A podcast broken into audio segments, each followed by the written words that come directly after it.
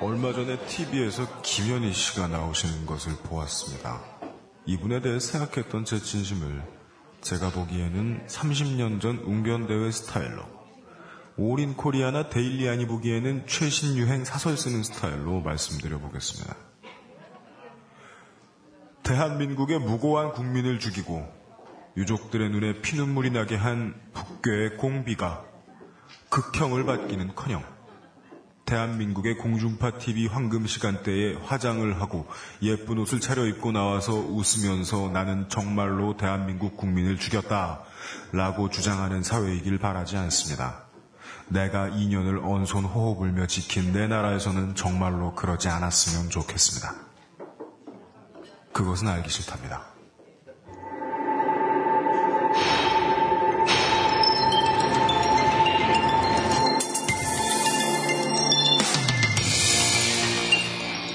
중요한 타자라는 말을 들어보셨으니까 평상시 회화에서는 서로 사랑하는 관계의 사람을 뜻하는 말이지만 심리학이나 사회학에서는 개인의 삶의 질 혹은 자형성 과정에 지대한 영향을 미치는 사람을 뜻합니다. 가사 노동력과 그것을 행하는 사람의 가치는 개인의 인격에도 사회의 수준에도 지대한 영향을 끼칩니다. 인류의 기원에 종교가 있듯이 삶의 기원에는 주부의 노동이 있습니다. 히스테리 사건 파일 그것은 알기 싫다는 이것의 가치를 항상 고민해 왔습니다. 히스테리 사건 파일. 그것은 알기 싫다. 그것은 알기 싫다. 벙커원을 찾아주신 청취자 여러분 감사합니다. 벙커원이 생각하셨던 것보다 좀 지저분하지요? 실제로는 보기보다도 더 지저분하니 바닥을 만지거나 너무 크게 공기를 흡입하지 않으시기를 권해드립니다. 오른쪽에 보이는 녹음 스튜디오 안에는 나와서 인사드릴 수는 없지만 녹음을 담당하고 있는 김태용 엔지니어와 녹음 보조 및 NPC를 맡고 있는 홍합 기자가 자리에 있습니다. 박수 부탁드립니다. 이제 히스테리 사건 파일, 그것은 알기 싫다. 의 출연진을 소개합니다. 최근 환단고기에 맞서 진짜 역사석, 환장고기를 발굴해낸 환바의 숙적, 개드립계의 국무총리 후보, 아웨로 이영 기자입니다.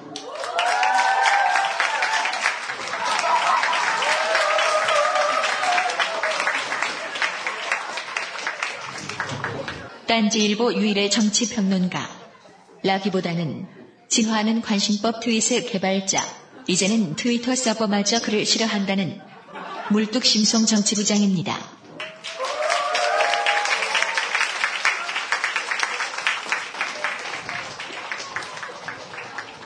외모와는 달리 아이들에게 친절하게 숫자를 가르쳐주는 자상함도 지니고 있는 그것은 알기 싫다의 장시자 겸 프로듀서 작가, 섭외, 편집, 진행을 맡은 잉여들의 왕, UMC 유이입니다.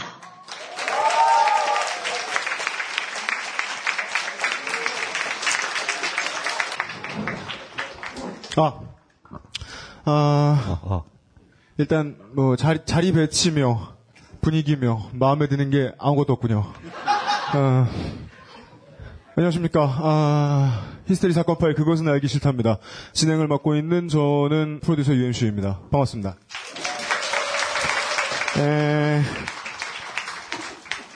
그리고 제 옆에는 소개를 제가 해드리고 싶지만 제 입으로 소개를 하면 보이스웨어를 존내 무시하는 처사가 되기 때문에 에... 아까 소개한 것으로 가름하겠습니다. 그리고 누가 이렇게 앞줄을 세로로 배열을 해놓은 거예요? 디너쇼 분위기죠. 그죠? 예. 예. 그러니까 뭘 이게 이런 거 말고 보드칼 잡숴야 될 것 같잖아요. 예. 얼굴 벌게진 사람들이 막 그루브 타고 이러고 있어야 될 것 같아요. 저건 좀 뒤집어 놨으면 좋겠는데 제가 그러니까 아, 그 UMC와 거리가 멀어지니까 그죠? 예. 예. 거리가 멀어지니까 커 보이고 이렇게 구경하게 되네요. 네. 우리 상대방에게 위압감을 심어주려고 두개골이 커 보이는 스타일의 코디를 준비해왔어요. 난 왜 이런 거야? 백인들이 하면 멋있던데 조그맣게 덮이던데. 어, 예. 아, 그, 다치신 것 같아요, 머리. 네. 네. 어, 통풍이 전이 되어 백혈병이 되었다는 최초의 사례, 연슈입니다. 저희가 정말 이제 여러분들한테 보여드리는 쇼를 준비하려고 했다가 그냥 아사리 다 포기했어요. 여러분들도 여러분들인데 그러니까 바깥에 방구석에 잉여 백만들이 들어야 되잖아요 이거를. 그래서 정말 평소 하는 것처럼 할 겁니다. 여러분들이 저희 평소 하는 대로 녹음하면 대체 주제가 무엇인지도 아실 수 없을 것입니다. 네. 혹은 눈썰미가 있으시거나 평상시에 대학교에서 학점을 잘 맞으신 공부를 열심히 해서 학점을 잘 맞으신 이런 분들은 주제가 한 100개쯤 되는구나 이렇게 생각하실 겁니다. 너무 정신없어도 그냥 들어주세요. 예, 신컨을 거치고 나면 하나의 이야기처럼 나옵니다. 내가 좀 통풍 얘기했다 생각났는데 김영준 총리 후보자 이제 전 총리 후보자죠. 그 양반이 낙마하신 사유 가운데는 아드님의 군 좀 석연치 않은 면제 사항들이 좀 있었어요. 네. 김영준 누군지 아세요? 진짜요? 늙은 분? 기자의 질문이 너무 빠르다거나 아니면 작게 들린다거나 해서 성질을 내시는 그 보청기를 다시 끼시는 그분의 아드님이 체중 미달도 한 분 있었는데 나머지 한 분은 통풍이었대요. 오. 통풍으로 군면제가 됐다는 거예요. 통풍 환자이자 특전사 사자부대 예비역 병장으로서 분노하지 않을 수 없습니다.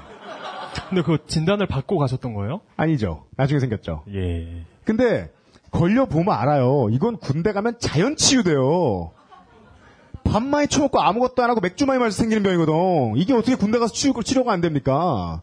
그러니까 이런 건 5년이 지나서 여러분들이 가장 싫어하는 문법이긴 하지만 제가 걸려봐서 압니다.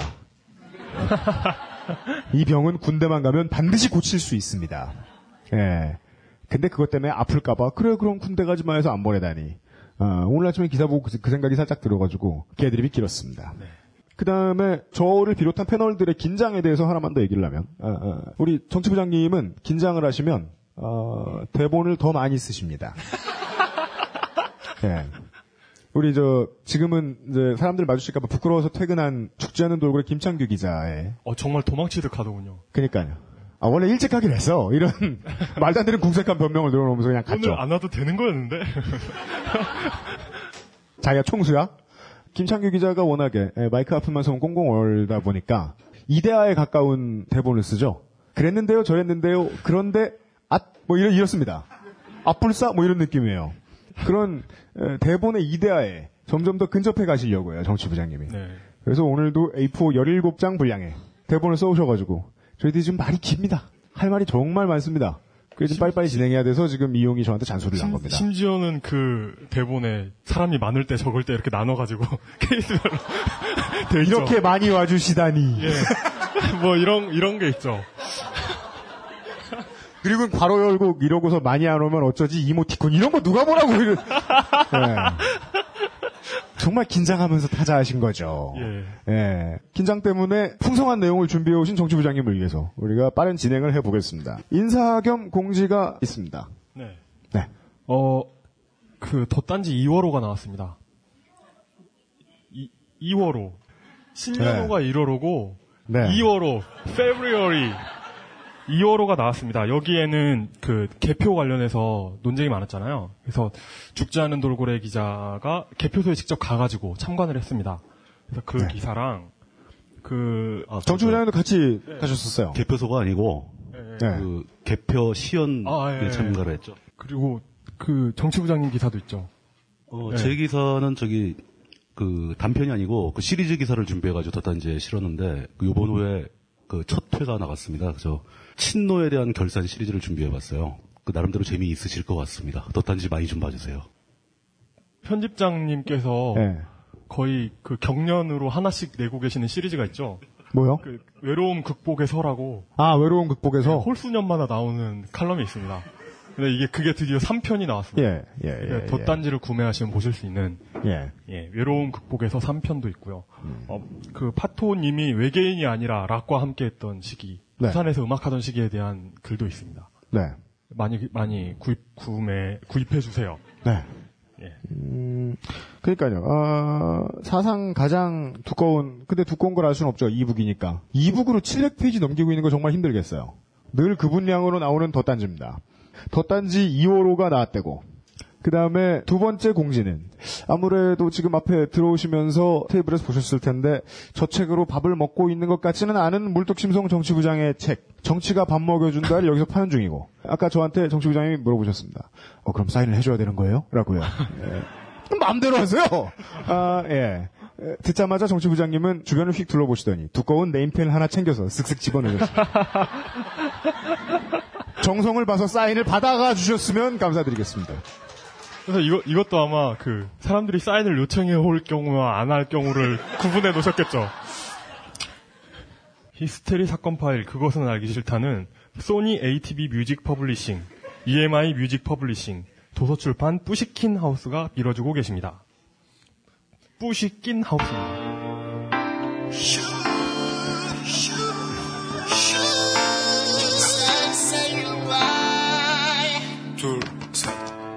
힙합 평론가들은 주로 싫어합니다. 자신이 평론한 것들을 휴지로 만들기 때문에 힙합 뮤지션들도 더러는 싫어합니다. 자신이 쌓아온 것을 무너뜨리기 때문에 힙합 팬들도 보통은 싫어합니다. 자신의 우상들을 바보로 만들기 때문에 힙합이랑 상관없는 사람들도 종종 싫어합니다. 듣고 있는 자신을 흉보기 때문에 대한민국 가요 사상 가장 현실적인, 가장 저돌적인, 가장 날카로운 작사가 UMC/UW의 1집, XSLP, 2집, One, Only, 3집, Love, Curse, Suicide. 죽도록 안 팔립니다. Sony ATV Music Publishing.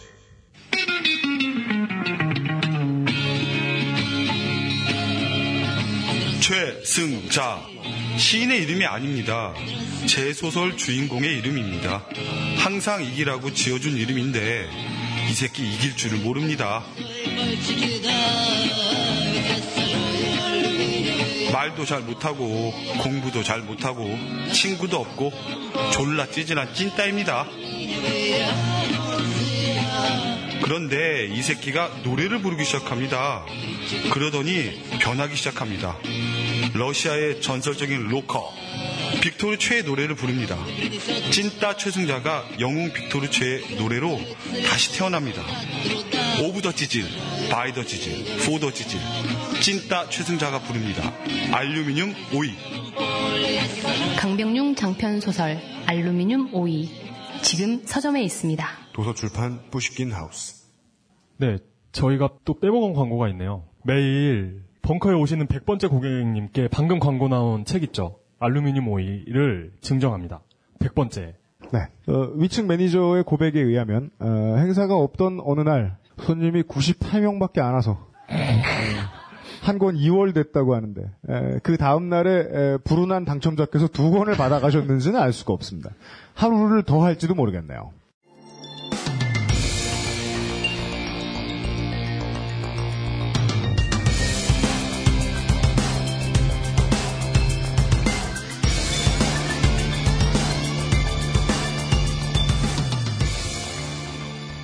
그것은 알기 싫다 일부. 시사 해설. 그렇게는 알기 싫다. 아, 정치부장님께서 말씀을 안 하시는데요. 아, 이제 시작하죠, 빨리. 빨리 지금 트윗했나 확인해. 혼내게. 아, 기분도 예. 안 치고 있잖아요. 네. 아침에 오늘 일할 것들을 작업을 하면서 아 그냥 노래만 줄창 나오는 방송을 틀어놨는데 림피스킷 노래가 나왔어요. 제 나이 또래에 이 림피스킷 안 좋아했던 사람 별로 없었습니다. 지금은 그게 누군지도 잘 모르시지만 림피스킷이 성공했던 음반의 제목이 바로 Significant Other라는 이름의 음반인데 제목의 뜻이 심리학과 사회학 용어인 오늘 아까 시작할 때 잠깐 여러분들 들으시기에 나왔던 주요한 타자입니다. 야구 용어가 아닙니다. 아 예. 예. 이 번역 용어는 기준을 세워놓고 한 번 번역을 하면 그 단어를 따라가는 게 중요한데 달라요 서로. 누구는 중요한 타인, 누구는 뭐 주요한 타자. 근데 제가 책을 뒤져보니까 주요한 타자라는 말을 훨씬 많이 쓰더라고요. 좀 더 우세하길래 그걸로 써놨어요. 그걸 보고 이용 기자는 어, 이거 타자라고 안 하고 타인이라고 할까요? 아, 왜냐면 이승엽 생각나잖아요. 네. 추, 추신수도 생각나고. 어, 무슨 아, 예. 클린업 트리오. 네. 예. 그, 그렇게 생각해서는 안 되겠습니다. 상위 타선. 어, 중요한 타자라는 말은 일상 회화에서는 언제 쓰이냐면 결혼 관계나 성별과는 무관하게 자기가 뭐 개인 걸 밝힐 수 없다거나 아니면은 내가 지금 결혼을 살고 있는데 지금 살고 있는 배우자는 이제 더 이상 안 사랑하고 내연녀가 하나 더 있어서 그 사람이 서로 애정을 주고받는 파트너일 때 그때 그걸 감추기 위해서 간혹 가다가 어, 주요한 타자라는 말을 씁니다. 무슨 회사에 파티가 있는데 그런 주요한 타자들을 데리고 오시면 됩니다. 라고 이야기하면 누구는 와이프를 데려오고 누구는 내연녀를 데려오고 누구는 게이 친구를 데려올 수 있다는 거죠. 근데 그거는 일상회화에서의 단어고 어, 보통 심리학이나 사회학에서 이야기하는 거는 자기가 커가면서 인생에 경제적이건 뭐 사회적이든 자기 심리에 관련된 거든 가장 중요한 영향을 끼치는 인물을 significant other라고 부릅니다. 근데 그게 인물일 수도 있고 사람이 아니라 어, 떤 체계일 수도 있습니다. 어떤 체계에서 자라나서 무엇을 배우느냐에 따라서 우리의 중요한 타자가 누구냐에 따라서 우리의 삶이 극도로 달라질 수도 있습니다. 멘탈도 달라질 거고 생활도 달라질 거라고 봅니다. 그런 의미에서 접근을 하면 상당히 큰 의미를 가지고 있는 것 중에 하나가 가사와 관련된 노동력이지요. 예. 이것을 소개해 주시기 위해서 물뚝심송 정치부장님이 드디어 지금부터 말을 하셔야 됩니다. 네. 아, 말을 하겠습니다. 어, 뭐 이것저것 많이 준비해 왔는데 앞에서 다 스포일을 다 해버린 바람에 이만큼 넘어가서. 네. 보통 이제 이거 방송을 기대하시는 분, 계속 들어오신 분들은 요 대목에서 이제 지난회 AS를 기대하실 텐데 오늘은 AS를 하나도 하지 않고 넘어가도록 하겠습니다. 제가 제가 최초로 AS를 준비해왔는데 이번에는 안 한다고 하더라고요. 이게 지난 회까지 했던 내용이 굉장히 그 뭐 과학에 대한 얘기, 종교에 대한 얘기 이런 것들이라서 굉장히 AS가 많이 생겼어요. 많은 분들이 지적을 해주셨는데 오늘 해야 할 얘기하고는 전혀 관계가 없는 내용들이라서 그 지난번에 발생했던 AS들은 다음 회 시리즈가 이어져 가면서 다 네. 모두 해드릴 것을 약속드리면서 오늘 넘어가겠습니다. 오늘 제목 자체가 이제 전업주부의 사회적 가치입니다. 먼저 우리가 이 얘기를 하는 그 마음의 자세 또는 이제 그 어떤 준비를 갖추기 위해서 제가 약간 옆으로 쓰지만 다른 얘기를 하나 먼저 드릴게요. 아마도 제가 예상, 예측하기에는 이 자리에 모이신 분들 중에서 돌아가신 노무현 대통령 싫어하시는 분들은 거의 없으실 거예요. 근데 혹시 그런 얘기 들어보셨습니까? 노무현 대통령이 살아계실 때, 젊었을 때, 부인을 때렸다, 폭행했다. 뭐 이런 얘기가 있었던 거 기억하실 겁니다. 일베 단골 시나리오죠. 그렇죠. 예. 근데 그게 사실은 내막을 제가 좀 자세하게 아는데 그 일단 결론적으로 이제 완전히 거짓말이고요. 그 실제로 부인을 때리지는 않았습니다. 그 노무현 전 대통령도 갈 데 없는 경상도 남자예요. 그 경상도 스타일의 젊은 시절을 보냈는데 심하게 말다툼을 했다. 뭐 이런 식의 인터뷰를 한 적이 있었습니다. 그- 그 인터뷰를 근거로 모 언론사에서 그냥 지어낸 얘기입니다. 그 모 언론사가 어디예요? 어, 그 중앙이라는 얘기는 제가 뭐 하진 않겠습니다. 아, 그 문제 때문에 굉장히 노무현 대통령 본인도 굉장히 화를 냈었고 그런 사건들이 몇 번 겹치면서 조중동과 결코 친해질 수 없다라고 생각하고 이제 싸우기 시작한 게 대통령 되기 한참 전의 일이죠. 근데 이 얘기를 왜 꺼내냐면은 문제는 노무현 대통령이 인권 변호사 하기도 전에 사시 패스하고 변호사 하던 시절까지만 해도 이분이 그렇게 크게 사회적 의식이 있는 분이 아니었던 거예요. 그 인권에 대한 개념도 거의 없었고 그 여성의 권리에 대한 개념도 거의 없었던 겁니다. 아주 그 부분은 잘. 아시고 계시는 부분이죠. 세무 변호사 하시면서 예, 돈을 다 긁어 모았다라고 회고에 쓰셨을 때. 그 얘기도 간단히 설명드리자면 그게 사실은 법무사들이 흔히 하는 영업 분야를 변호사가 가로챈 거예요. 그래가지고 부산 지역의 오래된 법무사들은 지금도 노무현 대통령 싫어합니다. 어, 그렇구나. 근데 그분이 슬슬 인권 변호사를 시작하게 되면서 자기가 몰랐던 세상에 눈을 뜨게 되는 거죠. 그 저는 이게 굉장히 중요한 핵심이라고 보는 겁니다. 사람은 스스로 변할 준비가 되어 있는 사람하고 어떤 일이 있어도 변하지 않는 사람이 있어요. 저는 변할 준비가 되어 있는 사람이 훨씬 더 중요하다고 보는 겁니다. 지금 현재 많은 것을 알고 있는가 적은 것을 알고 있는가는 전혀 중요한 문제가 아니죠. 이 사람이 변할 수 있고 새로운 얘기를 들을 준비가 되어 있고 그 얘기가 옳고 그른지 판단해서 자기 자신에게 받아들일 것인지 말 것인지를 결정할 줄 안다면은 시간만 흐르면 그 사람은 훌륭해지죠. 근데 그렇지 않고 쥐뿔 알지도 못하면서 자기가 아는 게 전부인 것처럼 생각하고 변할 준비가 안 되어 있는 사람들은 뭐 아무런 뭐 대화나 뭐 이런 걸 겪더라도 변하지 않죠. 항상 그대로죠. 그렇기 때문에 저희가 오늘 모여서 이런 자리에서 이제 전업주부에 대한 이야기를 나누는데 저도 그렇습니다. 들으시는 여러분도 그럴 거고 그 이렇게 대화를 나눠가면서 서로 몰랐던 점이 발견되고 새로운 걸 알게 되면 언제든지 그것을 받아들일 수 있는 준비를 하고 이야기를 시작해야 될 것 같다. 이 말씀을 먼저 드리고 싶었던 거예요. 킵에 뜨지 말라. 뭐 이런 의미인가요? 킵에요. 뭐 자기가 뜨고 싶으면 뜨는 거죠. 악플 치지 말라. 예. 저도 한때는 킵에 많이 했습니다. 혹시 아시는 분이 계실지도 모르겠는데. 네. 지금도 하시잖아요. 아이, 요즘에 엄청 착하게 하는 거예요. 세계인이. 보고 있삼. 저는 예. 인터넷의 태동기에 아니에요. 그렇지 않고 제가 게시판에서 가장 댓글로 좀 막 막 욕도 하고 막 난리 쳤던 게 그 황우석 박사 사건 전후였었어요. 예, 지금도 그쪽에서는 정말 죽일 기세죠. 그 정치부장님을 죽일 기세요. 아, 아직도 그걸 기억하는 분들이 꽤 있더라고요. 예, 그러니까 확실히 그게 저하고 네. 우리 물뚝심 정치부장님하고 가장 상반되는 부분이에요. 음, 저는 웬만하면 센터에 안 쓰거든요. 네, 정치부장님은 웬만하면 센터에서요. 네. 거기에 집중포하다. 가자, 서자! 이래가지고, 예. 그게 결코 제가 의도한 바는 아닌데 어떻게 하다 보면 항상 그 가운데 서 있더라고요. 예. 항상 내구성 테스트. 그 예. 한반도 중심 철원에 도읍하신 그렇죠. 예, 예. 여기가 금돼지 터구나. 이러시면서. 이게 이게 예. 생각보다 이, 이 지금 이렇게 누군가가 적으로 많이 생기는 게 굉장히 스트레스가 심한 일입니다. 요즘 환빠들이 저를 싫어하기 시작하는데 네. 드디어 그쪽 지역의 이용의 이름이 알려졌죠. 예. 예. 그런데 오늘 이 딴지의 어, 편집실 쪽의 자료를 얻어본 바 방송에서 말하는 것에 지나지 않고 이용 기자가 드디어 에, 환빠를 까는 기사를 올리기 시작했습니다. 제가 집에서 발견한 환장곡이라는 책을 기반으로 중국인이 알고 보니 외계에서 왔다는 그런 얘기를 하고 있습니다. 예. 네. 작년쯤에 이사 갔을 텐데 거기서 고소가 발견됐나 봐요. 네, 예, 예. 에, 그 해커스 토익 뒤에서.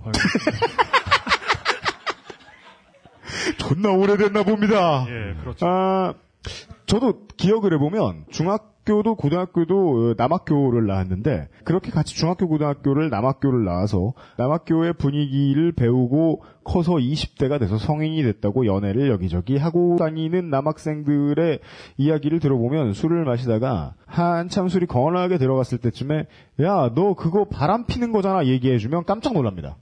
왜요? 자기가 그게 바람 피는 건지 몰랐던 거죠. 신기하죠. 그럴 수 있죠. 예. 아는 사람 입장에서는 1 더하기 1이 2인지 왜 모르는 것처럼 느껴질 수도 있거든요. 네. 근데 어떤 사람은 산수섭 한 번도 안 받아본 겁니다. 그렇게 느껴질 수 있어요. 맞아요. 예.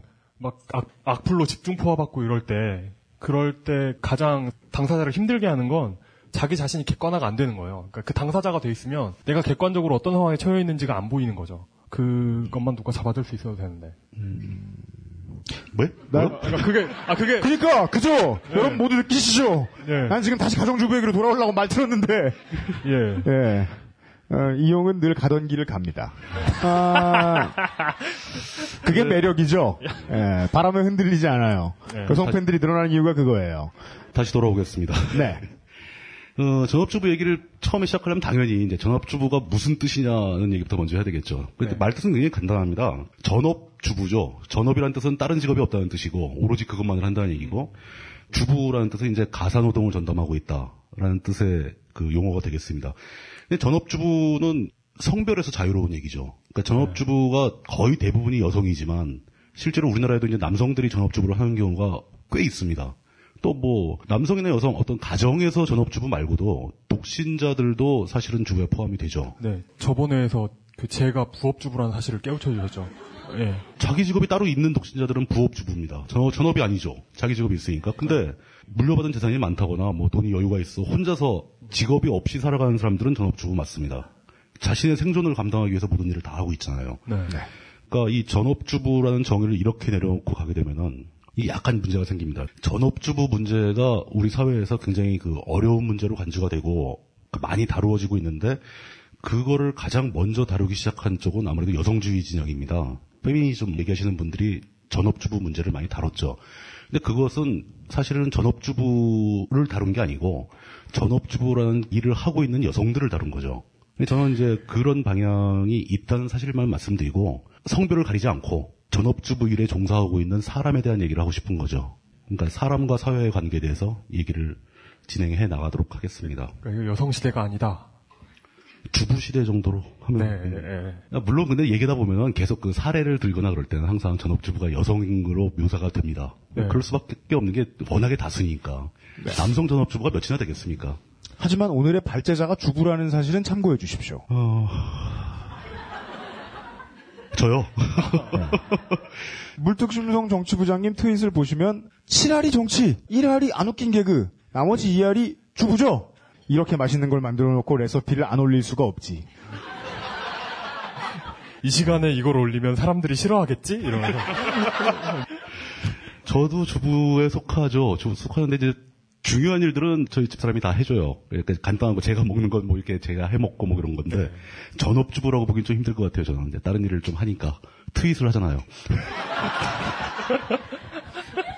아직 트위터가 난세이기 때문에 이 평정하고 계시죠. 이제 조금씩 진지한 얘기를 해야 되기 때문에 예, 예. 아이고. 예. 결론부터 말씀드리면 우리 사회에서 뭐 일단 외국 사회는 좀 우리랑 많이 다르니까 이제 우리 사회를 놓고 봤을 때 전업주부에 종사하는 분들은 최소한 제가 보기에는 거의 대부분이 다 불행합니다. 전업주부라서 행복해요. 뭐 전업주부라서 나 자기는 진짜 행복한 인생을 살았다. 이렇게 느끼는 분이 그렇게 많지 않은 것 같아요. 항상 어려운 어려움에 빠져 있고 자기한테 주어진 역할을 해내기 위해서 굉장히 고생을 하시는 것 같습니다. 근데 어떤 종류의 사람들, 특정한 집단에 속한 사람들이 전반적으로 불행하다. 그러면은 이것은 내버려두면 안 되는 거죠.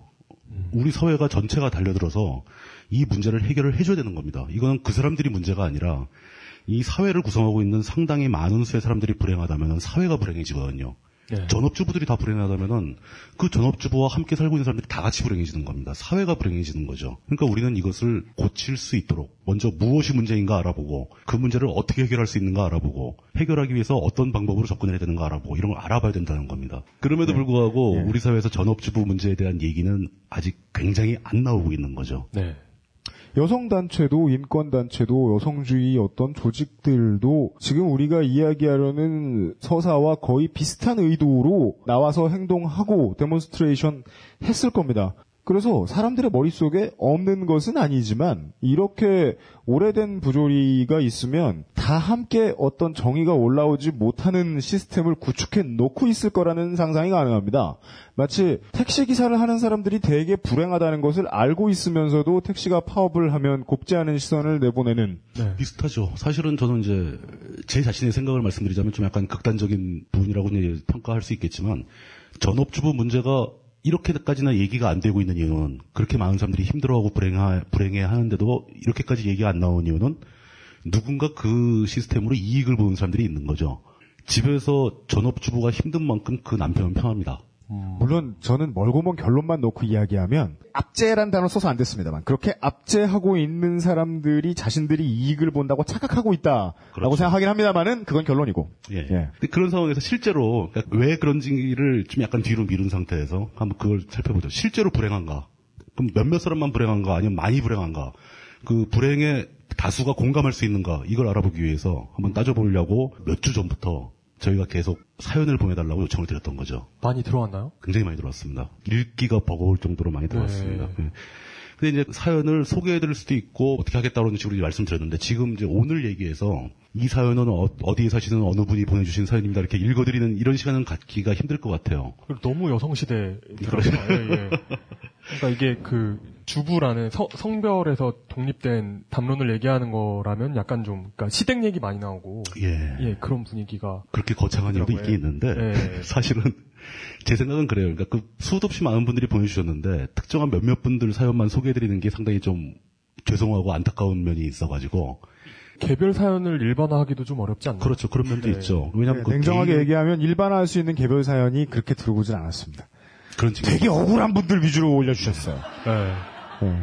네. 그래서 결론은 이제 이겁니다. 보내주신 사연들의 내용, 그 내용들이 오늘 할 얘기에 곳곳에 숨어 있습니다. 네. 수시로 나올 겁니다. 아마 사연을 보내주신 분들은 어, 저 얘기는 내가 보낸 얘기다. 라고 느낄 정도로 사연이 많이 포함되어 있습니다. 네. 이런 식으로 전달해 드리는 걸로 진행을 하도록 하겠습니다. 근데 그렇게 많이 보내주신 사연들을 다 읽어본 제 소감은 역시나 아니나 다를까 제 의견과 거의 비슷했죠. 결론부터 말씀드리면은 전업주부 역할은 사람이 할 짓이 못 된다. 이겁니다. 음. 도대체 어떤 일을 해야 되길래 그 사람이 할 짓이 못 된다라는 얘기가 나올까요? 일단 그 전업주부들이 보통 흔히 하는 일을 하나씩 하나씩 한번 알아보죠. 일단 제일 먼저 떠오르는 것은 전업주부들은 사람을 먹여 살립니다. 사람 안 먹으면 바로 죽죠. 물 안 먹으면 뭐 한 2, 3일 만에 죽을 거고, 물만 먹는다면 일주일이면 죽을 거고, 하루 세끼 때 맞춰가지고 사, 그 가족들 밥 먹이는 거, 이거 엄청난 일입니다. 네. 밥, 한 하루 세끼 뭐 이렇게 다 해 드셔보신 적 있으세요? 어, 새끼 먹으면 힘들고요. 하루 종일 밥만 열심히 해야 새끼를 먹을 수 있더라고요. 혼자 사니까. 붓기까지는 네. 해보시면 아실 겁니다. 그러니까 아침상 차리고 다 먹은 다음에 치우고 그 설거지 끝나면 바로 점심 준비 들어가야 되죠. 네. 그 점심상 치우면 또 설거지 하면 저녁 해야 되고 혼자 살면 그건 편해요. 설거지는 그냥 당장 쓸 것만 하면 되니까. 예, 그건 편하죠. 그러니까 그 전업주부, 그 주부의 역할로서는 아주 굉장히 수준 낮은 수준. 아, 예, 부, 부업이니까요. 그렇게 하루 종일 그 밥 세끼를 다 해먹이는 겁니다. 물론 이제 가족들이 다 크고 이제 그러면 학교 가고 직장 가고 그러니까 이제 혼자 남아있게 되죠. 그러면 뭐 점심은 건너뛰어도 된다고 생각하기 쉽지만 나는 밥 안 먹습니까? 밥 먹는 거 챙겨 먹어야죠. 음. 네번 먹는 거라고 해서 소홀하게 그냥 막 그 판 그릇에 뭐 다 때려놓고 비벼서 먹고 막 이러면 안 된다는 거죠. 네. 근데 그러잖아요. 귀찮으니까. 본인이. 본인이 힘드니까. 가사노동에 그 가사노동에 사람이 할 짓이 안 된다 이런 말씀을 하셨는데 제가 예전에 나라가 독립해야 국민들이 잘 살게 된다는 말을 하면서 한스 로스 한스 로슬링이라는 사람이 한스 로슬링. 네. TED에서 한 얘기를 인용한 적이 있었잖아요. 이 사람의 뭐였죠? 또 다른 테드 강연을 보면 음. 그 세탁기의 마법이라는 말이 나와요. 음. 집안일 가운데서도 빨래를 손으로 하면 그게 정말 힘들 거 아니에요. 네. 그렇기 때문에 세탁기가 그 가정에 들어서면 가사 부담이 줄어들어 가지고 아. 여성들의 교육 수준이 올라가고 아하. 그러면은 영아 사망률이 줄어들고 음. 영아 사망률이 낮아지면 뭐, 뭐지? 예, 영아 사망률이 낮아지면 출산율이 낮아지고 그러니까 이렇게 되면서 생활 수준이 향상된다는 얘기를 하더라고요. 네.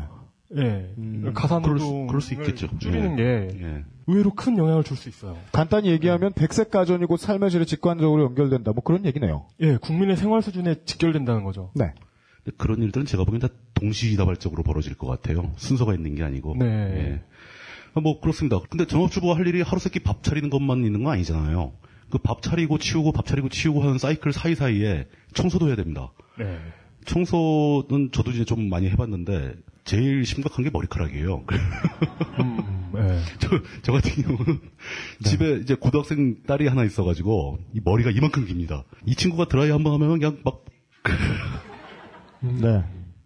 암담한 일이죠. 그 제가 그래서 찾아봤어요. 도대체 사람이 머리카락이 몇 개가 되는가? 서양인들이 백, 그 백인들이 동양인보다 머리카락이 좀 많습니다. 백인들이 약 한 평균 10만 개 정도 되고 예. 동양인들 흑발이 한 8만 개 정도 됩니다. 아, 그래요? 예. 여기서 확률적으로 건강한 사람들이 하루에 80개에서 100개 정도 머리가 빠집니다. 뭔가 멀리 간다. 갑자기 무슨 아 근데 저도 건- 그런 걸 건강- 세보고 싶을 때가 있어요. 건강 채널 보면 여기에서 이제 탈모가 되면 몇 개가 빠지는지 나오지 않나요? 그 제가 누나들이랑 살다가 결혼을 해서 와이프랑 살잖아요. 네. 그런 식으로 살면서 남자가 나이가 서른이 넘어가면은 이제 하수구를 들어서 여기에 손을 집어넣는 건 아무 일도 아니에요. 음, 네. 다만 짜증날 뿐이죠. 맨날 그걸 이렇게 한 주일에 한 번 계속하니까. 네. 그러면서 모든 가정주부의 입에서는 정확하게 이런 말이 튀어나옵니다. 씨발 이거 몇 개야? 그러나 답은 알 수는 없죠.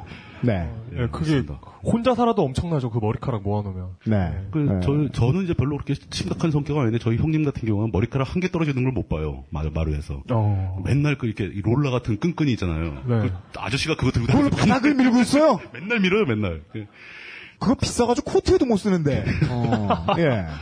근데 이제 이게 가면서 뭐 오늘 미성년자 관객분들이 몇 분이나 되는지 모르겠는데 머리카락보다 더 심각한 건 그 꼬부랑털입니다.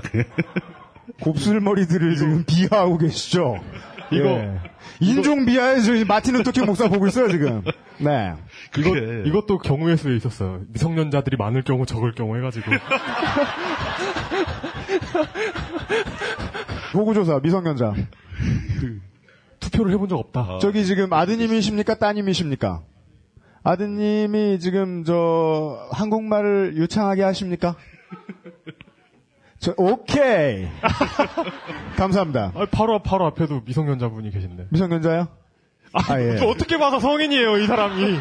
이분이 어떻게. 아니야, 이게 잘 몰라. 이게 인형의 세계는 달라. 사람은 집 밖에 문을 열고 나올 때부터 늙는다고. 20년 동안 저러고 있었지 어떻게 알아? 아, 예. 예, 그렇습니다. 그, 그 네. 솔직히 그런 거 이제 치우는 게 힘든 게 아니라 그 기분이 나쁘는 거죠. 이거 이거는 이제 몸이 힘든 일은 육체 노동이 될 수 있지만 이렇게 정신적으로 사람을 피폐하게 만드는 건 이제 감성 노동이 되죠. 사람이라는 존재는 사실 굉장히 더럽습니다. 그러니까 그 미세한 눈 관찰을 해보게 되면 사람 몸에서는 꾸준히 뭔가 계속 떨어지죠. 세포 조직도 계속 떨어지게 돼 있고 이게 뭐 밀면 때로 나오는 거겠지만 침대보 같은 데 보면 이제 사람 세포가 많이 떨어집니다. 그러다 보면 그 사람의 피부가 떨어지는 걸 먹고 사는 진드기가 또 침대에 들어섭니다. 이 침대 침대 보 시트를 갈면 괜찮아요. 침대 매트리스에까지 그게 살- 삽니다. 이거 치우려고 들면은 그 업체 불러야 됩니다. 한때 유행했던 그 침대 매트리스를 이렇게 무슨 스팀 청소기 같은 거로 청소해주는 업체가 있었어요. 어, 예. 전업주부가 되려면 이 정도는 알아야 됩니다. 맞아요, 맞아요. 가족들을 그런 침대에서 재울 수는 없잖아. 예. 침대 청소 업체, 에어컨 청소 업체 돈 잘 벌죠. 예. 자, 그렇게 해서 이제 뭐 이런저런 청소를 다 했다고 치죠. 요즘엔 뭐 청소도 많이 도와주는 기계들이 있죠. 로봇 청소기도 돌아다니고 막 그러니까. 네. 그거 은근히 도움이 되더라고요. 특히 침대 밑에 먼지를 잘 빨아냅니다. 아, 그렇구나. 예.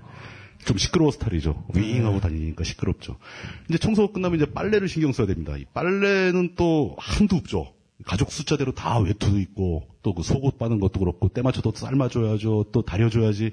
아니 저는 도저히 한 명이 그 3인 4인 되는 가족의 이 의식주를 다 커버한다는 게 솔직히 믿어지지가 않을 정도예요. 우리 집은 빨래 주머니가 4 개인데 우리 아버지가 보더니 그거밖에 안 되냐고 그러시더라고요. 빨래 주머니가 있어요. 네, 네 개라고요? 네. 그게 무슨 말이에요? 처음에 제가 와이프가 헷갈릴까봐 걸어놓는 주머니마다 다 써놨어요. 흰 옷, 어. 까만 옷, 색깔 옷, 섬유 찌꺼기 많이 나오는 옷 이렇게 써놨어요. 어, 그 대단히 효율적입니다, 아주. 하지만 우리 아버지가 보시기엔 그것도 부족한 것 같아요. 예. 아, 그게 네. 진짜 그 전업주부 역할을 대단히 잘 하시는 분들이 사는 가정에 가보면은 시스템이 어마어마하게 조직적으로 잘 되어 있습니다. 처음 간 사람 은 도저히 적응하지 못할 정도로.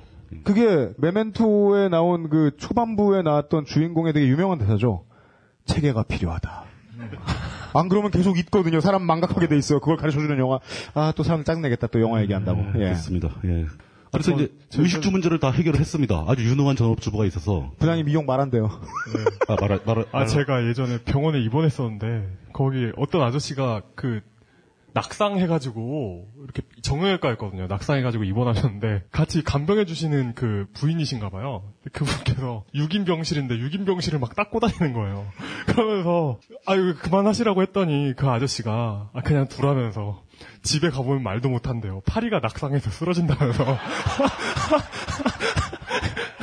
아, 전그 정도는 아니에요. 네. 예. 아, 근데 진짜 그런 분들이 가끔 계시죠. 실제로 네. 발견됩니다. 네, 그런 분들 보면은 굉장히 복합적인 감정을 느끼게 되죠. 네. 그 얼마나 평생을 저기에 매달려 왔으면 저렇게 집착을 하고 있을까. 네, 그러니까요. 네, 이런 생각이 좀 들죠. 그러니까 집에 뭐 초대해서 놀러 갔는데 정말 미친 듯이 깨끗한데 오늘따라 좀 지저분해요라고 이야기하는 게 거짓말 같지 않은 사람이 있죠. 예. 아이고, 네. 집이 엉망이네, 이랬는데. 내가 오늘 죽임을 당하러 왔나 보다 이런 생각이 들죠. 예. 넘어가겠습니다. 그 의식주 문제가 그렇게 아주 깔끔하게 잘 해결이 됐다. 여기서 전업주부의 임무가 끝나는가? 절대 아닙니다. 갈수록 점점 더 힘든 일이 나오기 시작하죠. 철만 되면은 가족들이 알아듣습니다. 감기, 몸살, 뭐 아예 병원에 입원하기 직전 단계. 어. 병원에 입원하지는 않을 정도의 병이 걸리죠. 네. 이거 다 전업주부가 다 해결합니다. 음. 그 사람들 알아두면 애기들 알아놓으면 저 학교에 연락해가지고 선생님들 허락받고 데리고 가서 병원 치료받고 약 타오고 집에 눕혀놓고 열이라도 나면 막 물수건 갈아줘야 되고 그런데 되게 전업주부들은 입원을 해도 문제입니다. 입원하면 간병하러 너무 가야. 되거든요. 그럼요. 대부분. 죽도 끓여 먹여야 되고 이게 의식주와 또 결합이 돼요 이게 또. 예.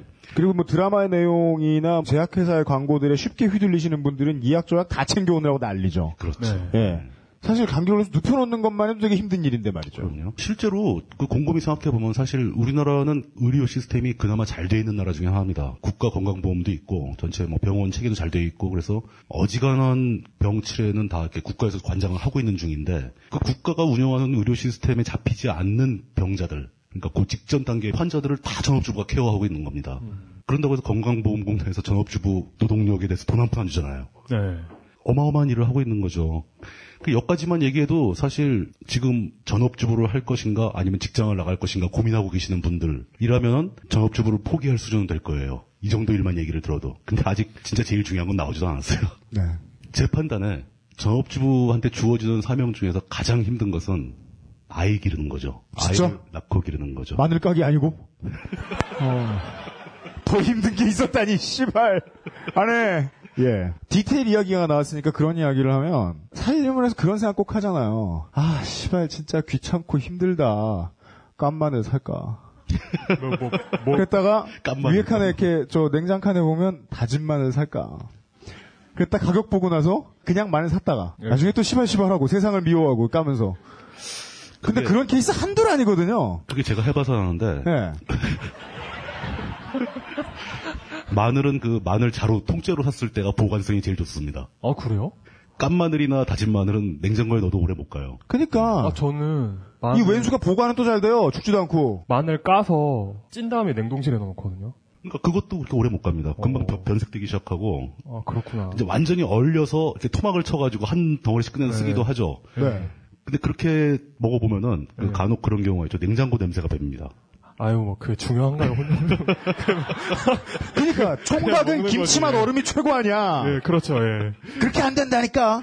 그러니까 제가 작년에 제일 고마웠던 게 어떤 충고를 듣고 정말 우와 진짜 고맙다라고 생각했던 게 예. 장모님이 파는 짧게 썰어서 냉동실에 넣어라라고 얘기해 주셨을 때. 그거 상당히 노동력이 절감이 되죠. 예, 영업 비밀을 알려주신 거 아니에요.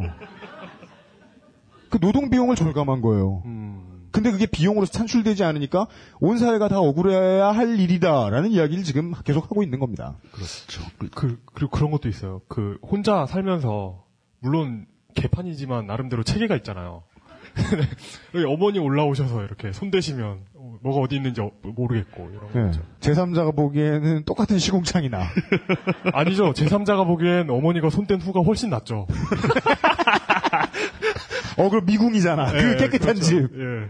시발 다 어딘가 숨어 있는데 맞아요. 예. 근데 이- 이 전업주부가 할- 해야 할 일 중에서 가장 힘들다는 이 육아 얘기를 할 때 육아에 앞서는 그 출산 과정이 필요합니다. 근데 출산 과정은 사실 전업주부 문제에서는 좀 비켜나는 거죠. 왜냐하면 전업주부건 아니건 여성들은 아이를 낳습니다. 물론 뭐 자기가 안 낳는 사람도 있겠지만 네. 남자는 전업주부라 해도 아이를 낳지는 않습니다. 그러니까 전업주부 얘기의 출산 부분은 제가 연관이 좀 적은 것 같아서 그걸 일단 빼기로 하겠습니다. 뭐 여성 문제를 논하자면 출산 문제도 굉장히 중요한 문제고 또 가정의 문제, 가족의 문제 이런 거에선 출산이 굉장히 중요한 부분을 차지하고 있지만 어디까지나 우리는 전업주부 얘기를 하는 거니까 출산을 건너뛰고 바로 육아로 넘어가겠습니다. 근데 이제 아이가 태어나게 되면은 이게 사실 요즘에는 이제 옛날에는 안 그랬는데 요즘에는 전업주부 한 명이 아이를 전체 전부 다 케어할 가능성이 없어요. 온 가족이 다 파탄 지경에 빠집니다. 특히 이제 부인이 그 부인이 아이를 기르게 되더라도 직장 다니는 남편조차도 초토화가 됩니다. 밤에 잠 하나도 못 자죠. 그 특히 이제 집에 돌아오면 그 부인이 하루 종일 아이랑 씨름하느라고 잠 하나도 못 자고 있다가 피곤해서 쓰러져 자는데 그 아이를 자기가 붙들고 있어야 한다는 거죠. 그리고 다음날 회사에 가서 졸고 있습니다. 이 육아 문제는 그 앞에서 나왔던 의식주 뭐 이런 거하고 차원이 다른 문제가 되는 거예요. 이거는 밥은 뭐 한 한 끼 정도 외식하지 아니면 뭐 한 오늘 뭐 한두 끼 정도 건너뛰지 이게 가능하죠. 근데 아기를 기를 때는 전혀 뭐 이런 그 여유가 주어지지 않습니다. 이게 이게 다행스러운 게 아이가 금방 자라가지고 한 서너 살 대여섯 살 되면 좀 한결 한숨 돌리게 되니까 살지. 만약에 0세에서 1세까지 신생아를 한 10년간 길러야 된다. 아마 전국의 모든 가정이 다 불면증으로 다 쓰러질 겁니다. 아, 그래요? 그게 지옥의 풍경일 겁니다. 어, 이거는 진짜 겪어보지 않은 사람은 모르죠. 예. 예. 전 모르는 일이군요. 처음으로 겪어본 게 예. 재작년 크리스마스 때 네. 아, 친구 중에 부자 새끼네 별장에 에, 다 같이 이 significant other를 데려갔어요. 네. 근데 그 중에 하나가 3살짜리 애를 데리고 왔어요. 네. 이 친구가 놀 때는 엄마가 붙어 있거나 한 사람씩 붙어가지고 놀아줬어요. 네. 근데 잘 때가 되니까 네. hell gate가 활짝 열려요. 왜요? 네, 놀아주는 때랑은 달라요. 군인들이 가장 공감할 수 없는 것 중에 하나요. 긴장한 채로 경계 근무를 서는 군인이 있을 수 없죠. 예. 그러니까 별일이 다 생기는 거 아닙니까? 어떻게 경계 근무하는데 긴장을 합니까? 근데 아이는 아니죠. 경계 근무를 긴장한 채로 서야 돼요. 실제로 긴장을 해야 되죠. 예. 실제로. 오. 반드시 사방 전후좌우를 살피면서 예. 예, 귀를 열고 소리에 민감하게 반응을 하면서 오. 애가 잠들었나 애가 잠들었을 때 한순간도 눈을 떼면 안 됩니다. 깰까봐. 오. 그죠? 그래서 여덟 아홉 명이 에, 크리스마스 때 파티하자고 모여가지고 새벽 4시에 술이 다 깼어요. 맥주만 마시면 보드카 팔팔 마시고 술이 다 깼어요, 진짜로. 오. 예. 무시무 애 하나가 가진 파괴력은 엄청나게 1.4의 형태가 아니고 언제나 splash damage예요, 애는. 주변 모든 사람이 다 예. 축구하게 되는 거죠. 터트리면 옆에 유닛 다 맞아요. 아, 그렇구나. 무섭습니다, 예. 예. 아이를 한번 길러보면은 아마 모든 일이 다 힘들지만 아이를 기르는 부모가 제일 힘든 것은 수면일 거예요. 잠이 부족하죠. 애가 언제 깰지 모르고 또 한 번 깼다면 잘 자지도 않고 애가 잠자는 틈을 노려서 뭔가를 다 해야 되거든요.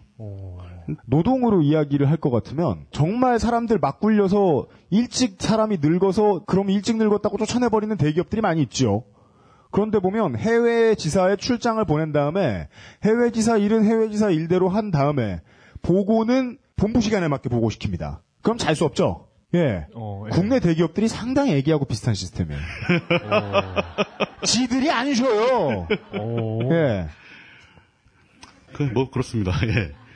이게, 그러니까, 이 정도까지, 뭐, 그 밖에도 이제 뭐, 뭐, 경조사 챙기는 거, 뭐, 명절 때 문제, 뭐, 온갖 문제가 아직 질비하게 남아 있지만, 대략 이 정도만 해도, 현재 우리 사회에서 전업주부들이 어느 정도의 일을 감당하고 있는가에 대해서, 한 10% 정도는 느끼실 수 있을 거라고 생각을 합니다. 이런 일들을 담당하고 있는 그 전업주부들이, 실질적으로 우리 사회가 버티고 있는 거를 그냥 다 유지해 주는 거잖아요.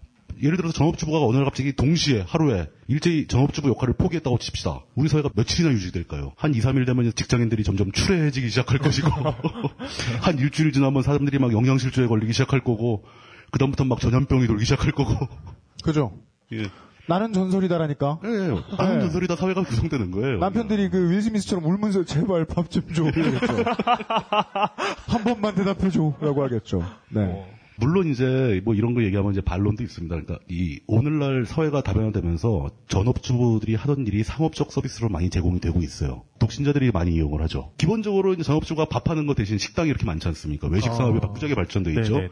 시켜 먹을 수도 있고 가서 먹을 수도 있고 심지어 요즘에는 한 달씩 예약하면은 아침마다 국과 반찬을 배달해 주는 서비스도 있습니다. 뭐 그런 것도 그렇고 세탁, 세탁도 뭐 빨래방 아주 기초적인 빨래방부터 시작해서 그냥 세탁소 뭐 속옷째로 다 싸다 주면 다 정리할 거 하고 소독할 거 하고 다려서까지 주는 서비스가 다 돼 있죠. 청소도 마찬가지죠. 업체 신청하면 정기적으로 와서 깔끔하게 청소해 줍니다. 아니면 이 모든 것을 한 큐에 해결할 수 있는 방법도 있죠. 사람을 고용하면 됩니다. 네. 뭐, 그 가사 도우미라고 그러죠. 뭐, 가사 플러스 육아 도우미. 한 달에 싼 외노자 같은 경우 한번 150만 원, 180만 원. 우리나라 사람 같은 경우 한번 250만 원 이렇게 줘야지 가능할 거예요. 네. 놀라시죠? 놀라는 분들을 위해서 만든 방송입니다. 예. 결코 놀라운 건 아닙니다. 그, 저, 아이 길러보신 분들은 다 아실 거예요. 적절하거나 적죠. 국내 노동 임금으로 따지고 보면. 어, 얼마 전에 SBS에선가 자본주의 그 다큐 한 적 있죠. EBS. EBS인가? 황인용 아저씨가 저 나레이션 하셨던 아닌데 되게 젊은 남자애가 나레이션. 딴 놈이요? 예? 몰라 그럼. SBS 예? 아 이병헌이 했던 최후의 제국이랍니다. 다른 사람인지는 모르겠답니다. 그 거기에 중국에는 그것도 나오잖아요. 모유 대신 먹여주는 모유를 대신 먹여준다고? 말 그대로 유모. 어, 그거는 역사적으로 원래 우리나라에 있던 직업이에요. 유모가 그런 예. 거 유모. 예. 예. 여기서 중요하게 들어야 할 단어는 유모가 아니라 그 유모가 직업이라는 것 같습니다. 그렇죠. 예. 노동력을 산출해서 대가를 받는. 그게 그런 직업이 출현하게 된 게 중국이 가짜 분유 사건을 휘말리고 난 뒤에 그런 게 생겼다대요. 부자들이 저 예. 분유를 못 먹여서 예, 모유를 분유를. 먹이기 불안해서. 아니, 근데 그건 그렇고 앞에 관객분들하고 같이 방송을 하니까 되게 좋네요. 뭐 모르는 거 있으면 물어보면 답도 나오고. 예. 그리고 무슨 말씀이세요? 답이 안 나왔는데. 그 틀린 정보여도 이렇게 떠넘길 수 있잖아요. 아, 우리가 AS 안 해도 되는군. 예, 악플은 그분께. 예. 네. 어이 행복하네요, 이거. 네. 자, 그렇다면은 그렇게 많은 전업주부들이 자신의 역할을 수행하면서 우리 사회를 지탱하고 있는데 세상에 공짜는 없잖아요. 그 전업주부들한테 어떤 대가를 주고 있는가? 전업주부들은 자신들의 역할을 성실히 수행함으로써 어떤 대가를 받고 있는가? 그 대가에 대해서 알아봐야죠, 이제. 네. 이것도 결론부터 말씀드리겠습니다. 대가 하나도 없습니다. 전업주부 역할 했다고 돈 받아보신 적 있으세요? 음, 아무 대가가 없습니다. 아무 대가가. 네. 놀랍지만 진짜 대가가 없습니다. 그러네요. 어떤 한 사람이 남자건 여자건 한 20대 때부터 한 3, 40년간 전업주부 역할을 평생 수행을 했다고 칩시다. 그게 대부분 어머니겠죠. 네. 근데 각 개중에는 아버지도 있겠지만 어머니가 평생 동안 해온 역할에 대해서 50, 60 돼가지고 그 어머니가 어떤 대가를 받게 될까요? 정서적으로나 추상적으로 얘기하면은 가족들 간의 사랑, 이 내가 이 가정을 지켜냈다는 보람, 서로에 대한 신뢰, 이 같이 들고 간 남편에 대한 사랑 또는 자식들이 성장한 걸 바라보면서 느끼는 뿌듯함 뭐 이런 걸로 충족된다고 볼 수 있는데 그거 사악하게 표현해보자면 다 한순간의 물거품입니다. 음, 말이 그렇고 남는 건 아침 드라마에 대한 맹신밖에 없죠. 예. 그 아침 드라마 내용을 완벽하게 이해할 수 있게 되는 능력. 네. 아, 아, 얘기는 들어봅시다. 네. 예, 예. 아유, 죄송합니다. 또- 네. 얘기해요. 미안해하지 말고. 아, 그래요? 네. 아, 그, 그것도, 그 방학 때 같은 때 아침 드라마 계속 보다 보면, 처음에는 저게 뭐야 싶다가 이제 점점 이해되잖아요. 그렇죠. 예. 네. 어느 순간부터. 그리고 매일 아침마다 챙겨보게 되고. 맞아요. 쉬운 소리밖에 안 하는데 결코 쉬운 장르는 아니에요. 이렇게 아침에 늦잠 자다가도 이렇게 화들짝 놀라서 깨어나죠. 그거 보려고. 그러고 산단 말이야? 아니, 한두 번 방학 보면 때, 죽어도 방학 이해 때. 못 하는데. 예. 방학 때. 어, 맞아요, 맞아요, 맞아요. 예. 알겠습니다. 그래서 이제 엄마 옆에서 같이 울고 있게 되죠. 어, 물론 상당수의 전업주부들이 스스로 만족감을 찾고 살아가십니다. 그, 저, 그, 전 그걸 결코 나쁘다거나 비하하는 입장은 아니에요. 그분들이 충분히 그러실 수 있고, 자신 스스로 보람을 찾을 수 있고, 뭐 여러 가지 그 가치를 발견할 수 있겠지만, 사실 그게 물질적인 건 없잖아요. 실제로 존재하는 건 아니라는 겁니다. 다 머릿속에 있는 거죠. 네. 그렇게 진짜 보람되게 자기, 자기는 이- 내가 이 가정을 지키고 있다고 생각하고 살아가다가 어느 날 갑자기 남편으로부터 이혼을 통보받는 상황이 오면 그 모든 것이 한, 한순간에 사라져버립니다. 그렇게 허약한 거예요. 또 자식을 내가 다 키웠다고 아무리 스스로 보람을 갖는다 하더라도 네. 자식이 장성해서 결혼해가지고 분가해버리면은 그렇게 허무할 수가 없는 거죠. 음, 그분들이 느끼는 불안감, 허무함, 뭐 이런 것들 우리는 아마 잘 이해를 못할 거예요. 냉정하게 노동이 보상을 받아야 하는 어떤 일이라고 생각을 하면 내 옆에 사람들이 잘 사는 걸 보고 흐뭇해서 그 일을 했으면 최소한 이건 사회사업이고요. 제가 생각하는 것은 실질적으로 이 전업주부들이 그럴 때, 그러니까 자신이 한 일에 대한 대가를 받고 있다면, 정서적이 됐든 추상적이 됐든 물질적이 됐든 뭔가 대가를 받고 있다면은 자기가 지켜오던 가정이 붕괴되는 순간에 자신감이 있어야 됩니다. 그러니까 예를 들어서 남편이 아, 나 이제 애정이 식었으니까 당신하고 갈라서겠다. 우리 가정을 깨자라고 얘기했을 때 그래 깨든가 말든가 이 정도 대답할 정도의 준비가 되어 있어야 된다는 거죠. 근데 아니잖아요. 이혼당하는 순간 순식간에 자기는 가정이라는 테두리를 잃어버리는 거고 자기는 사회에 나와서 쌓아놓은 게 아무것도 없고 그냥 홀로 갑자기 벌판에 버려지는 겁니다. 경제적인 수준으로도 완전히 경제적 약자로 전락하게 돼 있죠. 왜냐면 평생 사회사업 했으니까. 그렇죠. 네. 그런 경우를 가정을 해보신다면 실제로 아직 그런 상황을 당하지 않은 상태에서 스스로 만족감을 갖고 있다고 생각하는 게 얼마나 위태위태한 것인지를 느끼실 수 있을 거예요. 위태하다는 것은 결론은 받은 게 없다는 거죠. 대가를 안 받았다는 얘기죠. 음, 예. 아니 무슨 얘기 좀 해주세요. 넘기는 동안. 네, 그, 그, 바- 좀 빨리 넘기시라는 말씀을 해드리겠습니다. 반, 반대 네. 상황도 있지 않나요? 그 저번에, 뭐요? 저번에 우리가 얘기했던 것 있잖아요. 할매, 할배들이 네. 사별하셨을 때. 아, 그 얘기. 예, 그 할매가 먼저 가시면. 전업 주부의 일을 하던 사람 말고 네. 그 반대쪽 유닛. 그러니까 전업주부는 되게 할머니들이 하잖아요. 근데 할머니들이 홀로 남으면 오래 사세요. 근데 할아버지가 혼자 남으면 그냥 좆된다. 예, 예. 네. 그렇게 어, 되더라고요. 예, 그것도 노동의 가치로 환산을 하면 이야기가 쉽죠. 인프라 스트럭처가 없어졌는데 사람은 며칠 살지 못한다는 거죠. 네. 전기가 끊기고 수도가 끊긴 것처럼. 요즘 떠도는 개그 중에 여자가 늙으면 필요한 다섯 가지 뭐 이런 거 있잖아요. 음. 돈, 딸, 건강, 친구, 찜질방인데 남자는 부인, 아내, 집사람, 와이프, 애들, 엄마. 그죠? 예. 네. 아 그거 나도 엊그저께 트위터에서 봤는데 네. 그게 상당히 효과가 있네요. 어, 그러게요. 이거 한물 한물 같다고 생각했는데 한물 같다고 생각했는데 조금씩 느리시군요, 다들. 예. 아, 세대와 사회 구성을 짐작할 수 있죠. 네. 어, 그러면 그 추상적인 가치 말고 실질적인 가치를 한번 따져보죠. 실질적인 가치가 아주 없는 거 아닙니다. 실제로 있어요. 있는데 언제 구현이 되냐면은 실제로 가정이 깨졌을 때 이혼 소송을 통해서 재산을 분할을 하게 돼 있죠. 네, 저도 그거 질문하고 싶었어요. 그럼 위자료가 있잖아요, 라고요. 예, 당연히 이제 위자료가 나오죠. 네. 우리나라에서도 법정에서 그 이혼할 때 전업주부의 경제적 역할을 인정을 해줍니다. 제가 이제 굉장히 좀 급하게 알아봐서 아주 정확한지는 모르겠는데 대략 전업주부의 경우에는 이혼하는 순간에 부부가 소유하고 있던 재산의 30% 정도를 이- 인정을 해줍니다. 맞벌이 부부 같은 경우는 기본적으로 50%를 인정해 줍니다. 혹시 이혼 해보셔서 아시면 알려주셔도 됩니다. 예. 뭐 거짓말하지 마라, 난 80% 왔다, 뭐, 뭐 이런 이런 것도 좋죠. 예. 그렇죠. 예. 나중에 악플 달지 마시고요. 지금 그러면, 바로 말씀. 예. 변호사가 누구냐에 따라 달라집니다. 이런 악플은 사양해요, 진짜. 상황에 따라 다른 거 말이죠. 이혼, 이혼 도 안 해본 비전문가 놈들아, 뭐 이러면서. 그러니까. 예. 어딜 가나 비전문가 취급을 받아요. 그래서 예. 우리는 과학을 배우고 싶고 이혼을 해보고 싶습니다. 저 저는 잘라야지, 씨발. 예. 진심이 아닙니다. 저는 차마 이혼해보고 싶다는 얘기 못 하겠는데. 그죠? 나 생명이 위험한데 그러면. 그니까요. 어디 함부로 노예 해방을 외쳐. 아. 자. 자, 그러면은 법정에서 30% 인정해주고 50% 인정해준다는데 그러면 인정해주는 거 아니냐? 사실 그건 되게 웃기는 얘기죠. 왜냐하면 남편이 재산이 1억이 있었으면 1억에 20%, 30%면 3천밖에 안 되는 거예요. 10억이 있으면 3억 되는 거죠. 예. 그 전업주부 노동의 가치가 아닌 거죠. 어. 노동은 똑같은 노동을 했을 겁니다. 돈 많은 집이건 돈 적은 집이건 네. 다 똑같이 고생을 했는데 오히려 돈 많은 집이 노동을 덜 했겠죠 아무래도. 음. 그럼에도 불구하고 돈 많은 집의 사람이 이혼했을 때 더 많은 가치를 받는다. 그렇다는 것은 이거 이혼할 때 나와주는 위자료는 전업주부 노동의 가치가 아니라 부부로서의 권리 같은 거로 상징한다고 봐야 되겠죠. 네.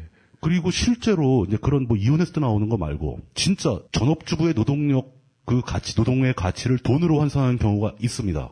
교통사고를 당해서 일을 못하게 되거나 했을 때 보험회사에서 찾아옵니다. 어. 그 당신은 직업이 뭡니까? 해서 직업에 따른 일당을 계산하는 표가 있거든요. 예. 거기 전업주부가 일당이 있어요. 보험회사 기준이. 어, 네. 그거 재밌겠네요. 예. 근데 그 끝인데? 모두 찾아볼까요? 아, 그게 얼마인지는 뭐 아, 그래, 그. 지금 전화하세요 이래야 돼요. 네. 보험회사가 따지는 그 일당 기준이 계속 조금씩 바뀌는데 저는 이제 보험회사가 적용하는 가치 기준, 그 기준이 만들어진 얘기를 하려고 하는 거기 때문에 아, 예. 아, 네, 끝은 네. 아니에요. 예. 네. 제가 알기로는 그러니까 외국 말고 우리나라에서 이제 학계에서 실험적으로 몇몇 학자들이 한 거 말고 공공의 차원에서 국가 권력이 나서 가지고 전업주부의 노동 가치를 산정한 적은 김대중 대통령이 이끌던 국민의 정부 때가 최초였습니다. 네. 97년, 98년 요때 재정경제원에서 그때는 원이었죠. 그냥 아, 그랬죠. 인천부가 아니라 그때 산정한 게 그냥 간단한 기억으로는 뭐 한 월 120만 원 정도를 산정했던 것 같아요. 전업주부의 일당을. 그 놀라운 것은 우리나라의 전업주부 숫자가 있을 거 아닙니까? 그 숫자를 다 곱해봐가지고 계산해 보니까 연간 130조예요. 98년 당시. 예. 우리나라 1년 예산 98년 당시에 정부 예산이 300조 정도 됐습니다. 지금 한 350조 되는데. 등록금이 한 반 됐습니다. 지금에. 그렇죠. 예. 전업주부의 전업주부들이 연간 일에서 쏟아붓는 노동의 가치가 돈으로 환산한다면 130조라는 거예요. 130조. 네. 우리나라 1년 국민 총생산의 약 29.8%, 즉 한 30%에 육박합니다. 3분의 1이라고 보는 거죠. 3분의 1.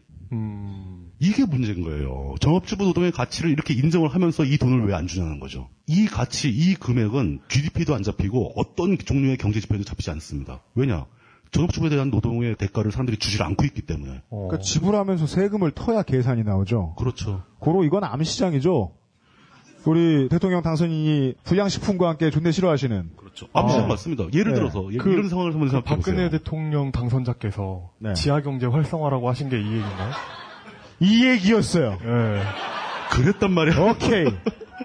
새로운 걸 하나 발견했습니다 오늘. 친정권적인 방송. 그것은 알기 싫답니다. 재밌게 한번 정권의 나팔수. 예, 그런.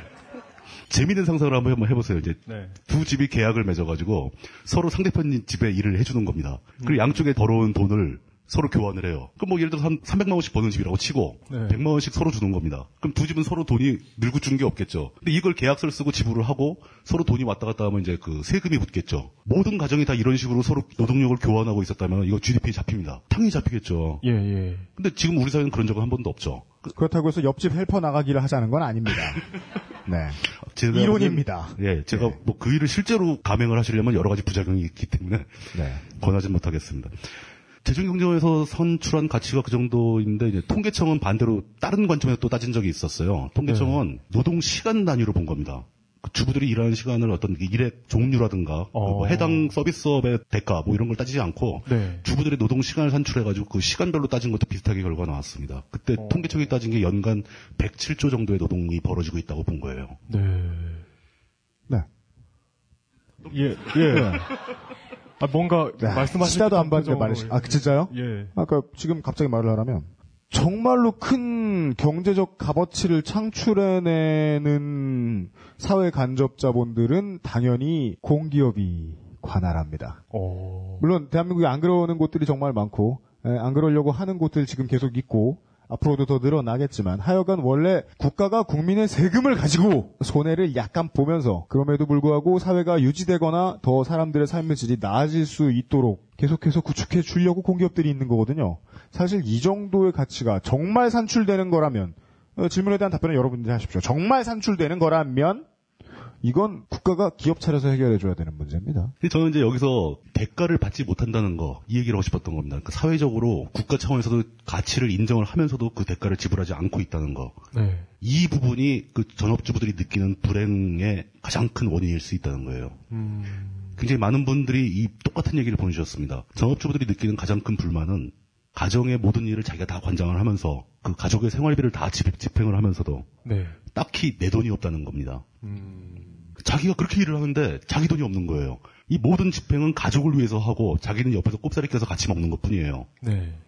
네. 심지어 진짜 싸구려 옷 한 벌 살려고 해도 눈치가 보이는 거죠. 아주 여유 있는 집은 빼고 여유 있어가지고 막 자기 맘대로 돈 쓰고 다니는 사람들 빼고 거의 일반적인 보통의 가정에서는 특히 전업주부들이 자신을 위해서 돈 쓰는 걸 굉장히 힘들어합니다.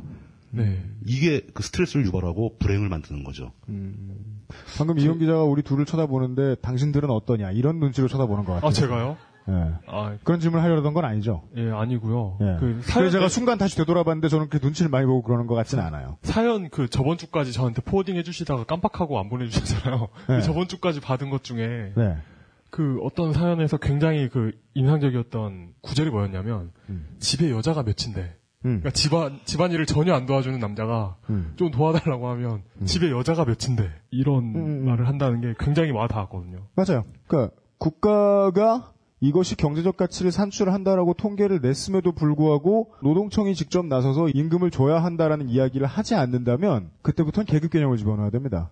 예. 계급이 일반 국민들에 비해서 하등하다고 해석하고 있지 않는 이상 이렇게 판단이 나올 수가 없죠. 계급의 문제이기도 하고 그 이게 왜냐하면 지금 계급의 개념이 없는 나라에 살고 있으니까 그 개념을 못 느끼는 건데 네. 이걸 지금 노동력이 있다고 알고 있는데 그 노동력을 가치로 환산해주지 않겠다는 건 노숙하는 노비로 보겠다는 거예요. 맞습니다. 예. 예. 어, 아, 참, 그리고, 그, 집에 여자가 몇인데, 예. 그 얘기는 저도 가끔 합니다. 이 맛있는 걸 먹어보지 않냐? 왜 내 레시피에 귀를 기울여 주지 않냐? 이렇게 말씀 말씀은 되게 싫어하는 것처럼 하시는데 막 내가 한 건데 맛있겠지 하면서 트위터 올리시고 하는 거 보면 그럼요. 네. 그러고 보면 그 정말 분야 넓은 분야에 관해서 트윗하고 계시지 않아요? 그 요리 요리에서 시작해서 네. 과학 기술과 정치. 그걸 받아주는 방송이 있으니까 트윗을 좀 조금 할 줄 알았다는 게 함정. 아니, 그거는. 탄력보다 더 많이 하시죠? 솔직히 방송 때문에 더 많이 하는 거예요. 방송하기 전엔 제가 트윗 이렇게 많이 안 했다니까요. 에이. 네. 정말 부산- 님 레알 하고 다시 묻고 싶습니다. 그때 그 정치인 인터뷰하려고 같이 부산도 가고 광주도 가고 했었잖아요. 네, 원래 정치부장님이세요? 네, 맞아요. 네. 제가 원래 그쪽입니다. 그게. 같이 옆자리에 앉아가지고 가보면 정말 신기한 거 있잖아요. 저는 말하면서 키보드 치는 사람들 정말 존경하거든요. 근데 이분이 그러세요. 이 아이패드로 계속 트윗 날리시면서 저랑 대화를 하세요. 근데 끌, 제가, 제가 치고 들어갈 틈도 없이 계속 말씀하시면서 계속 트위터 날리시는. 근데 원래 그 딴지 필진들의 기본적인 종특은 있어요. 예. 만사에 대한 관심사가 언제나 멀티태스킹이에요. 아, 예. 예. 그건 다들 그래요. 그게 관심사가 많다 보면 관심을 이렇게 하나하나 할, 하기엔 시간이 너무 부족한 거죠. 예. 그러니까 일단 싸질러 놓고 계속 AS를 하게 됩니다. 예. 넘어가죠. 예. 예. 아유, 죄송합니다. 이거. 그러니까 노동을 하고 있는 사람이 대가를 못 받기 때문에 불행해진다. 네. 라고 아주 단순한 문장 하나로 이 모든 상황을 정리할 수 있을 것 같아요. 그 한 문장이 황혼기에 접어든 전업주부 분들이 느끼는 모든 불안감, 소외감, 뭐 좌절 이런 것들을 다 설명할 수 있을 것 같아요. 네. 그런 거를 기억해 두신 상태에서 그럼 다른 나라는 어떻게 하고 있는지를 한번 살펴보기로 하죠. 아주 다양한 나라를 준비했으면 좋겠는데 그냥 미국만 준비했습니다. 미국만. 그러니까 이게, 하, 하, 예. 아, 그 여기 미국의 전업주부 이렇게 써 있어가지고 당연지사 다른 나라의 전업주부 나올 줄 알았는데 아 끝이네요. 예. 여러분들이 생각하시기에 미국이 그 여성 인권이라든가 뭐 이런 부분에 상당히 좀 앞서 있는 나라가 아닐까라고 생각하시기 쉬운데 미국이라는 나라 상당히 후지입니다. 역사적으로 봐도. 우리나라하고는 되게 다른 느낌으로 후지죠. 예. 예. 예. 그래서 유럽 사람들이 미국을 상당히 이제 좀 경멸하는 그런 것도 있고. 그런데 뭐 그런 것부터 시작해 볼 수 있죠. 미국의 여성들한테 투표권이 주어진 게 대략 언제쯤인지 아세요? 굉장히 일찍 했을 것 같은데 알고 보면 1920년대 30년대 이때거든요. 주마다 조금씩 다르긴 한데. 어, 이 맨, 맨 앞줄 미성년자분께서 정확한, 정확하게 맞춰 주셨어요. 이 사람 미성년자 아니야. 저는 아니니까.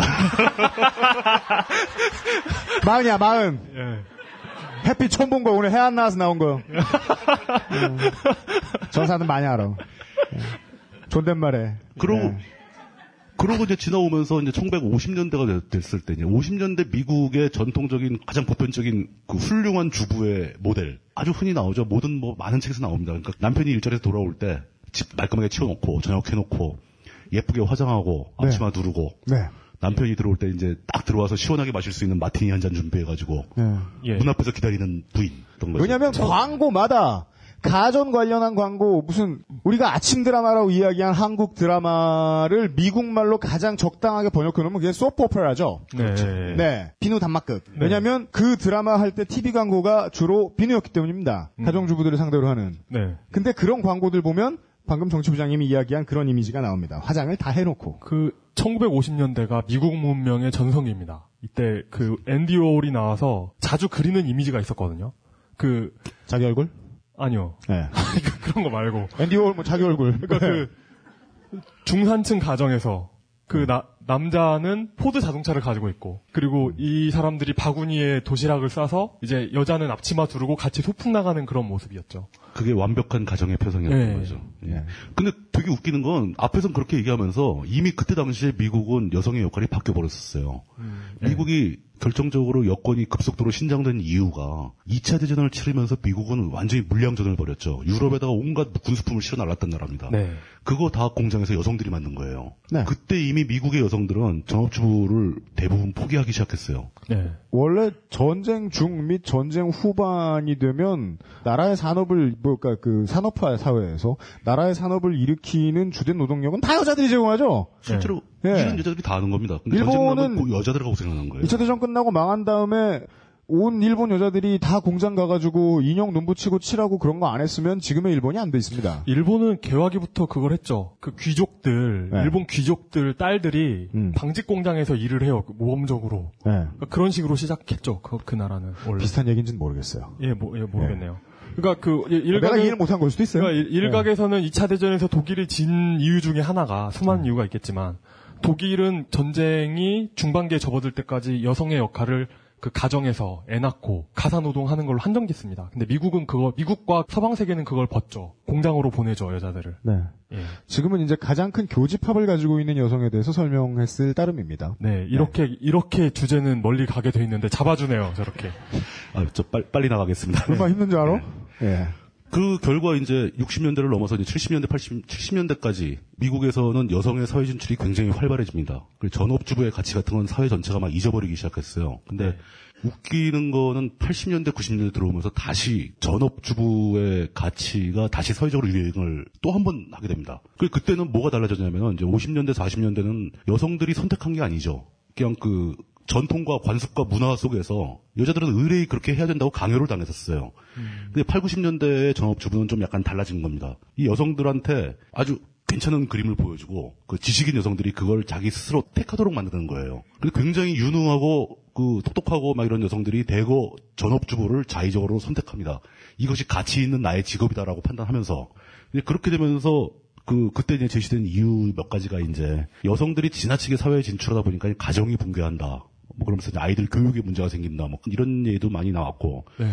뭐 다양한 얘기를 막 제시하면서 어떻게든 여성을 가정으로 돌려보내려는 사회적인 노력이 시작됐는데 사실 여기에 숨어 있는 속내는 저는 이거라고 보고 있는 겁니다. 이게 저는 경제를 잘 모르기 때문에 경제학적 진실인지는 모르겠는데 60년대 70년대에 그 전후 2차 대전 전후에 미국 경제가 폭발적으로 성장을 하다가 80년대 들어서면서 불황을 겪게 됩니다. 네. 그러다 보니까 실업률이 높아지기 시작하죠. 여성들이 사회 진출을 너무 많이 하게 되니까 높아만 가는 실업률을 감당할 수가 없게 된 겁니다. 무능하기 짝이 없었던 레이건 정부가 있었죠. 그, 네. 리고그 당시 일본이 약진하죠. 일본 공산품들이 전 세계를 석권하면서 예. 일자리는 급속도로 줄어들게 되고 그러다 보니까 여성들을 가정으로 돌려보내가지고 실업률을 채우려고 했던 거라는 속셈이 있었다라고 저는 추정을 하는 거죠. 근데 거기에 맞춰가지고 여성들이 대거 집으로 돌아갔어요. 새로 성장하는 이제 고등교육을 받은 여성들이 전업주부의 가치에 동의하면서 가정으로 돌아갔습니다. 그럼 그렇게 되면 이제 과거같이 강제로 주어진 뭐 그때나 지금이나 전업주부가 대가를 못 받는 건 마찬가지예요. 미국도. 네. 근데 그렇게 해서 이제 자기가 자발적으로 선택해서 가정으로 돌아가는 사람들은 행복했어야 되는 거 아닙니까? 음, 네. 자신의 선택이니까. 네. 그런데 역시나 이 사람들이 다시 2000년대, 2010년대 돌아오면서 과거와 똑같은 불행을 또 겪고 있는 거예요. 위기의 주부들. 거, 거기다가 또 최근 들어서 이제 미국 경제가 굉장히 심각한 위기에 빠지지 않습니까? 네. 그 이 상황에서 그 여성들한테 더 큰 타격들이 막 가는 거예요. 그러니까 자기가 자발적으로 전업주부를 택했어. 가정을 위해서 헌신을 다했어. 그 남편이 파산을 합니다. 그럼 자기도 한 푼도 없이 그냥 쫓겨나는 거예요. 어허. 가정이 붕괴되는 거죠. 그러면서 남편들은 오히려 원망을 하죠. 왜 너는 맞벌이를 안 했냐. 어. 이제 와서. 자식들한테도 똑같은 대접을 받습니다. 자식들도 사실 점점 더 갈수록 먹고 살기 힘들어지거든요. 과거의 미국이 아닙니다, 이젠.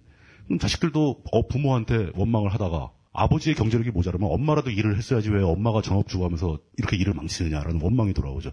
그러면서 가정이 오히려 붕괴되고.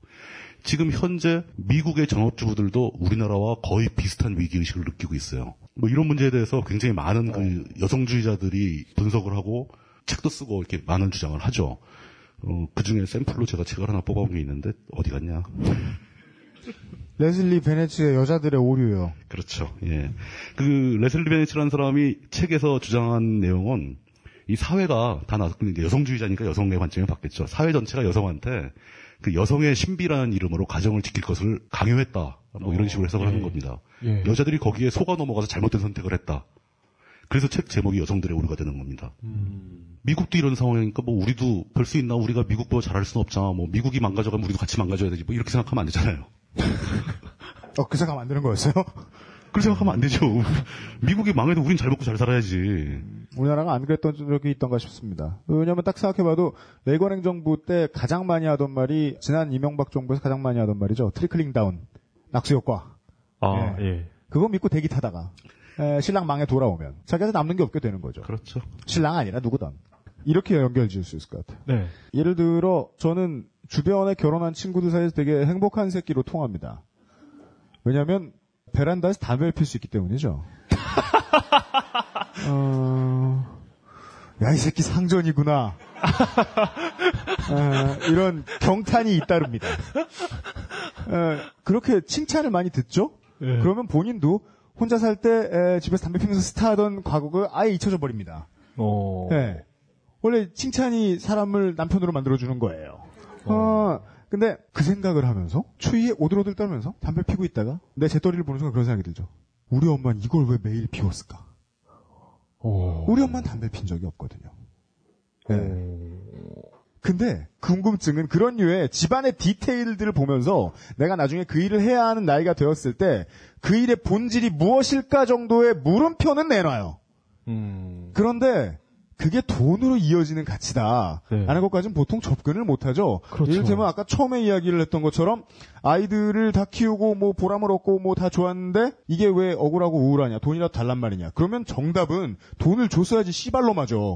어. 예. 이게 경제정의에 얽혀 있다는 생각으로 넘어가기가 참 힘든 거예요. 이게 어머니가 이걸 이 재떨이를 어떻게 비웠을까 에서 어머니가 돈 안 받고 돈 되는 일을 했구나라고 생각하는 것보다는 예. 아 어머니의 사랑 이렇게 빠진다는 거죠. 고무장갑을 나, 나보다 좋은 걸 썼나 이런 생각이 들어 넘어가는 거죠. 어. 그죠? 맞아요.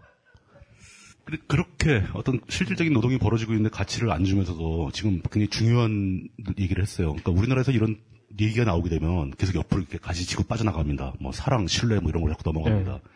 그 사랑, 신뢰는 사랑, 신뢰대로 따로 얘기해야 되는 거고 네. 일을 했으면 가치를 내야 되는 게 맞죠. 어. 어머니가 제떨이를 비워줬으면 돈을 주세요. 아, 내, 내 젖돈이 비워줬다는 것도 아닌데 왜 그래요? 그, 그리고, 아, 그리고 요즘 그 딴지일보 이상이라는 미국에 살고 계시는 분이 계세요. 네. 이분이 IT 이민각이라는 시리즈를 쓰고 계신데 예. 거기에 아주 중요한 얘기를 하시죠. 사장이 나의 일을 인- 내가 한 일을 인정해주고 존중해 주는 걸 돈으로 표현할 때 그게 미국의 사회와 비교되게 우리 사회를 따져보면 사실 미국도 이제 한번 50년대 이렇게 갔다가 60, 70년대 전업주부가 거의 없어졌다가 다시 늘어났다라고 말씀드렸는데 우리 사회는 그걸 더 압축해서 실행하고 있는 것 같아요. 요즘엔 우리 사회는 둘 다 요구를 합니다. 경제적인 상황은 젊은 여성들한테 전업주부를 하지 말고 맞벌이 하기를 요구를 해요. 안 그러면 네. 살아날 수가 없습니다. 예. 그러면서도 사회적으로는 전업주부가 얼마나 훌륭한 일인지 전업주부가 있어야 가정이 유지된다 뭐 이런 식으로 전업주부를 하기를 또 강요를 해요. 어느 장단에 춤을 춰야 될지 모를 정도로 두 가지를 동시에 요구하고 있다는 거죠. 여기서 벌써 모순적 상황이 발생합니다.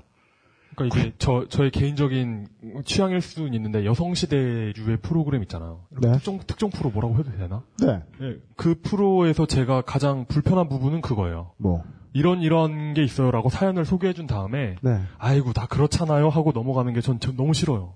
아, 아까 그거는 역설로 받아들여도 사실은 돼요. 노동요는 불평등을 받아들이면서 나오는 노래예요, 언제나. 아. 그렇지만 저항을 하지 않는다는 의미는 아니에요. 오. 맨날 저항만 하고 있으면 악플로만 들러붙어요, 이렇게. 어. 예. 노동요에는 악플이 없습니다. 그럼 저도 환, 올바른 표현 방법이기 때문에 그렇게 하고 있다고 봅니다. 그럼 저도 환단고기와 그 화해하는 걸 해야 될까요? 그렇죠.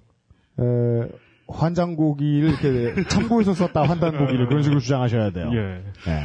아, 어떻게 그렇게 환단고기에 집착을 하지? 너무 좋은가 봐요.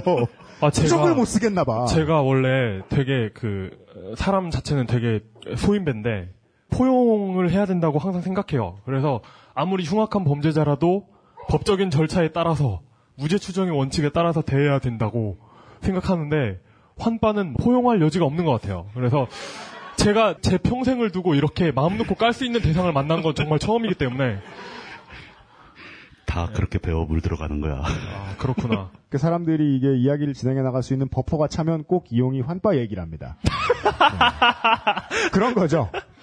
예. 어, 예. 아 그래서 아, 너무 제가 환빠에 너무 매몰되는 것 같아서 기사로 다 털어버리려고 쓴 거예요. 사실 그것도.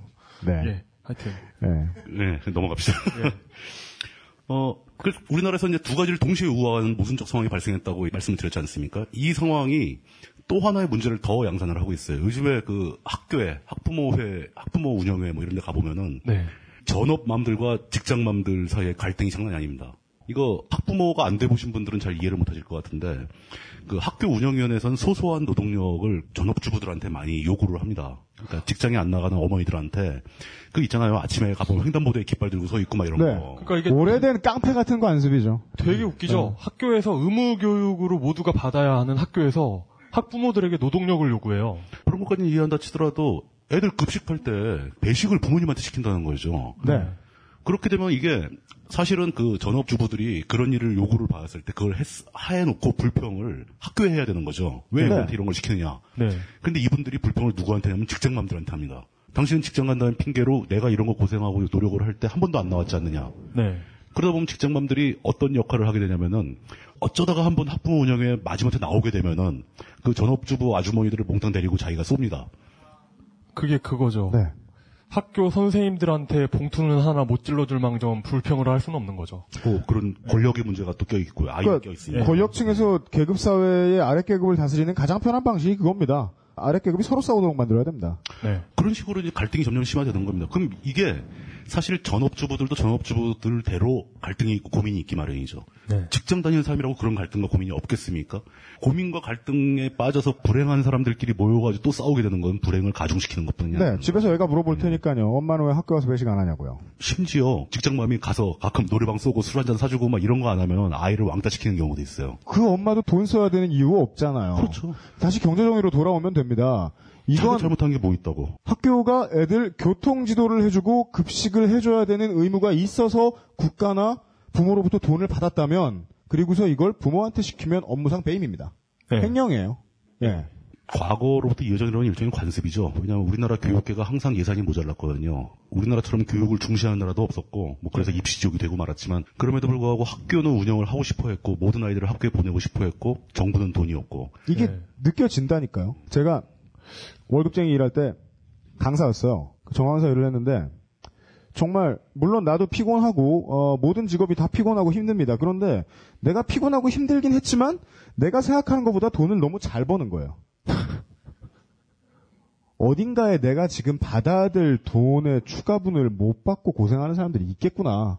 그렇죠. 라고 생각했어요. 야, 정말 훌륭하네요. 그런 생각 하기 힘든데. 아, 근데 그런 생각은 하면서 써야 돼요, 써도. 기분이 더 좋아요. 아, 그렇구나. 공돈 같잖아요. 신성한 노동의 대가 안 갖고. 근데 진짜 그래요. 그게 대부분은 그러니까 비슷한 생각인데 아, 내가 잘났구나. 저 찐따들 이렇게 생각하기 쉬운데 와. 사교육이 받는 돈은 일부 공교육에 가야 되고요. 오늘도- 나머지는 방금 이야기했던 인프라스트럭처. 그렇죠. 오늘도 네, 가야 U- 됩니다. UMC의 훌륭함에 다시금 놀라게 됩니다. 그 근데 그건 그건 그렇고 그 교사의 권위가 존중되어야 한다는 부분이 음. 어, 학생과 학부모를 맘대로 부릴 수 있게 해야 한다는 거는 다르다고 생각해요. 어, 매우 그렇죠. 네. 애써 정리해 놓으면 또, 예. 예.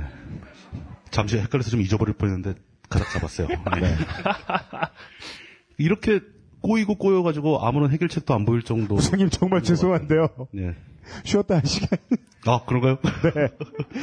그 저희가 뭐 째려보고 그러지 않으니까 여성분들 평상시에 계속 화장실 가셔도 됩니다. 아, 저희가 에, 저희 전혀 적법하지 못하게 제가 알기로는 남자 화장실, 여자 화장실하고 면적이 같습니다. 이거 불법 아니에요, 이거? 어 그러면 안 되잖아요, 그죠? 여러분 그런 거 아십니까? 뭔가 조례 위반인 것 같아요. 예, 근데 그, 저, 그런 조례가 그, 저, 고속도로 휴게소에만 있는지 이런 데도 있는지 모르겠는데, 제가 보기에 상당히 불합리합니다. 그래서, 한, 넉넉하게 10분 정도 있다가, 말이 그렇고 저희 담배 한 두 대 피려고, 예.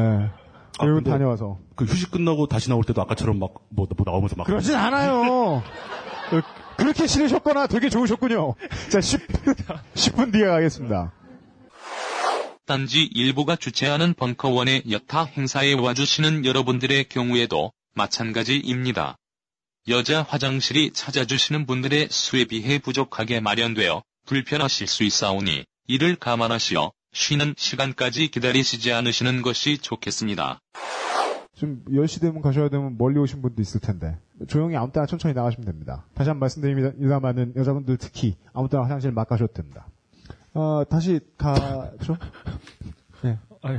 친절하네요. 네. 그러게 오늘따라 왜 이러냐? 예. 이대목쯤에서 뭐 아웨로님이 뭐 한마디 하실 것 같은데. 어, 제가요?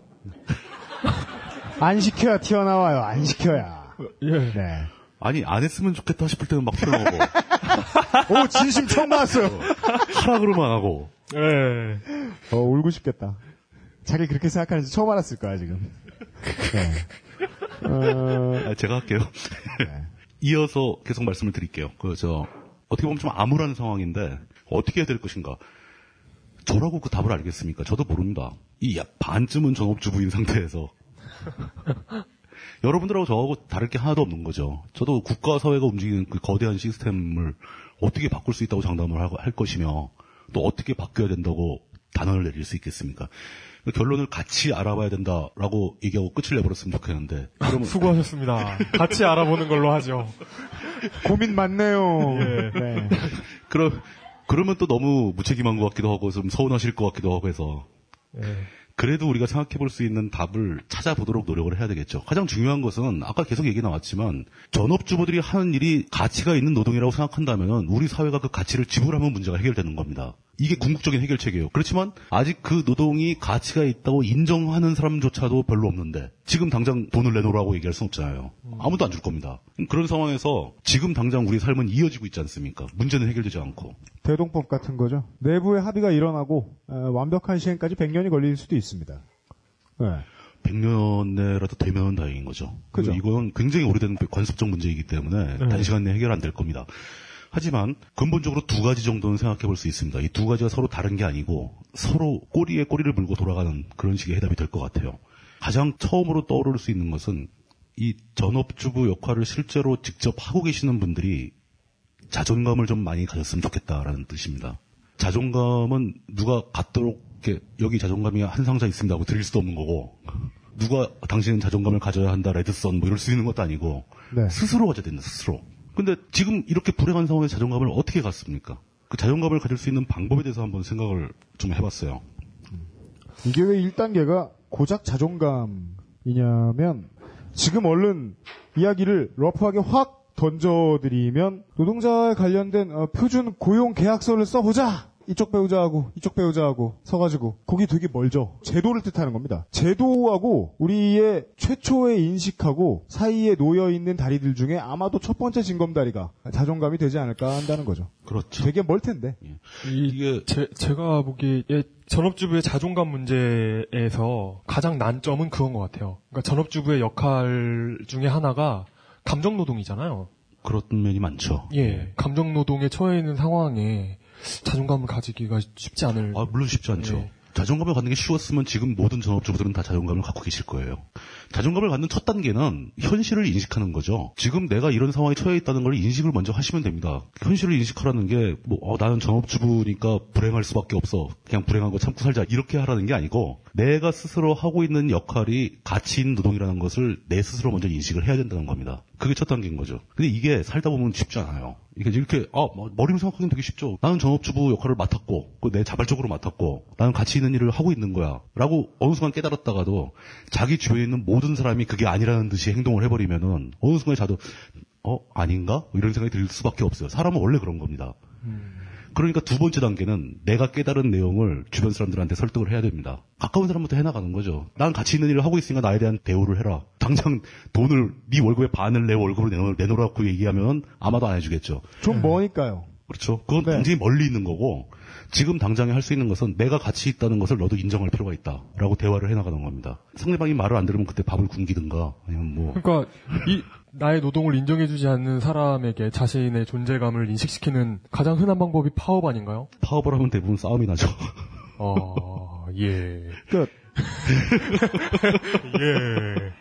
그 자신이 살고 있는 프랑스의 본국의 팬들에게는 약파는 야바이꾼으로 좀 폄하를 당하고 있는 알랭드 보통이라는 소설가가 있죠. 예. 우리나라에서는 사람이- 굉장히 인기 있죠. 예. 네. 왜냐하면 그 연애 얘기 줄줄이 써놔가지고 우리나라에서 안 팔리는 책 별로 없으니까 웬만하면. 한, 한국 때문에 먹고 사는 프랑스 작가 두 명 있죠. 그죠. 우리 네. 저 이용하고 관심사가 비슷한 에, 베르나르 베르베르하고 예. 그, 그 사람이 삼자만상을 다 사랑해 엮는데, 예를 들어, 국가와 국가 간의 애정 관계가 격해지면 나오는 것이 테러일 수 있다. 라는 것 같은 거예요. 그렇게 따지면, 이 노동자, 사용자, 여기서 사용자라고 하기는 그, 노동자와 경영자 사이에서 나오는 테러가, 흔한 테러가 파업과 직장 폐쇄잖아요. 그게 뭐냐면, 테러까지 나오면, 네.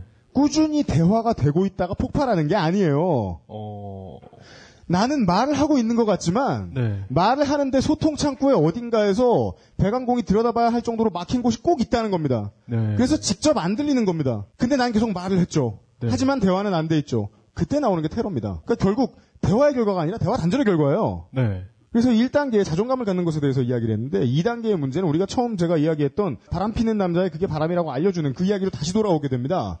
음, 우리가 서른 넘어서 결혼을 해서 몇 년이 지난 다음에야 대파를 썰어서 냉장고에 냉동실에 집어넣는 지혜를 처음 깨닫지 않습니까? 와이프한테 바깥으로 밀려난 다음에야 막 그 저 담배 피는 곳이 바깥으로 밀려나서 이제 대화해줄 사람이 나하고 제토리밖에 없을 때야 제토리를 보고 와 우리 엄마가 제토리를 왜 부셨지 족같네 라고 생각을 하게 된다는 거죠. 왜? 그 전에 안 가르쳐줬거든요.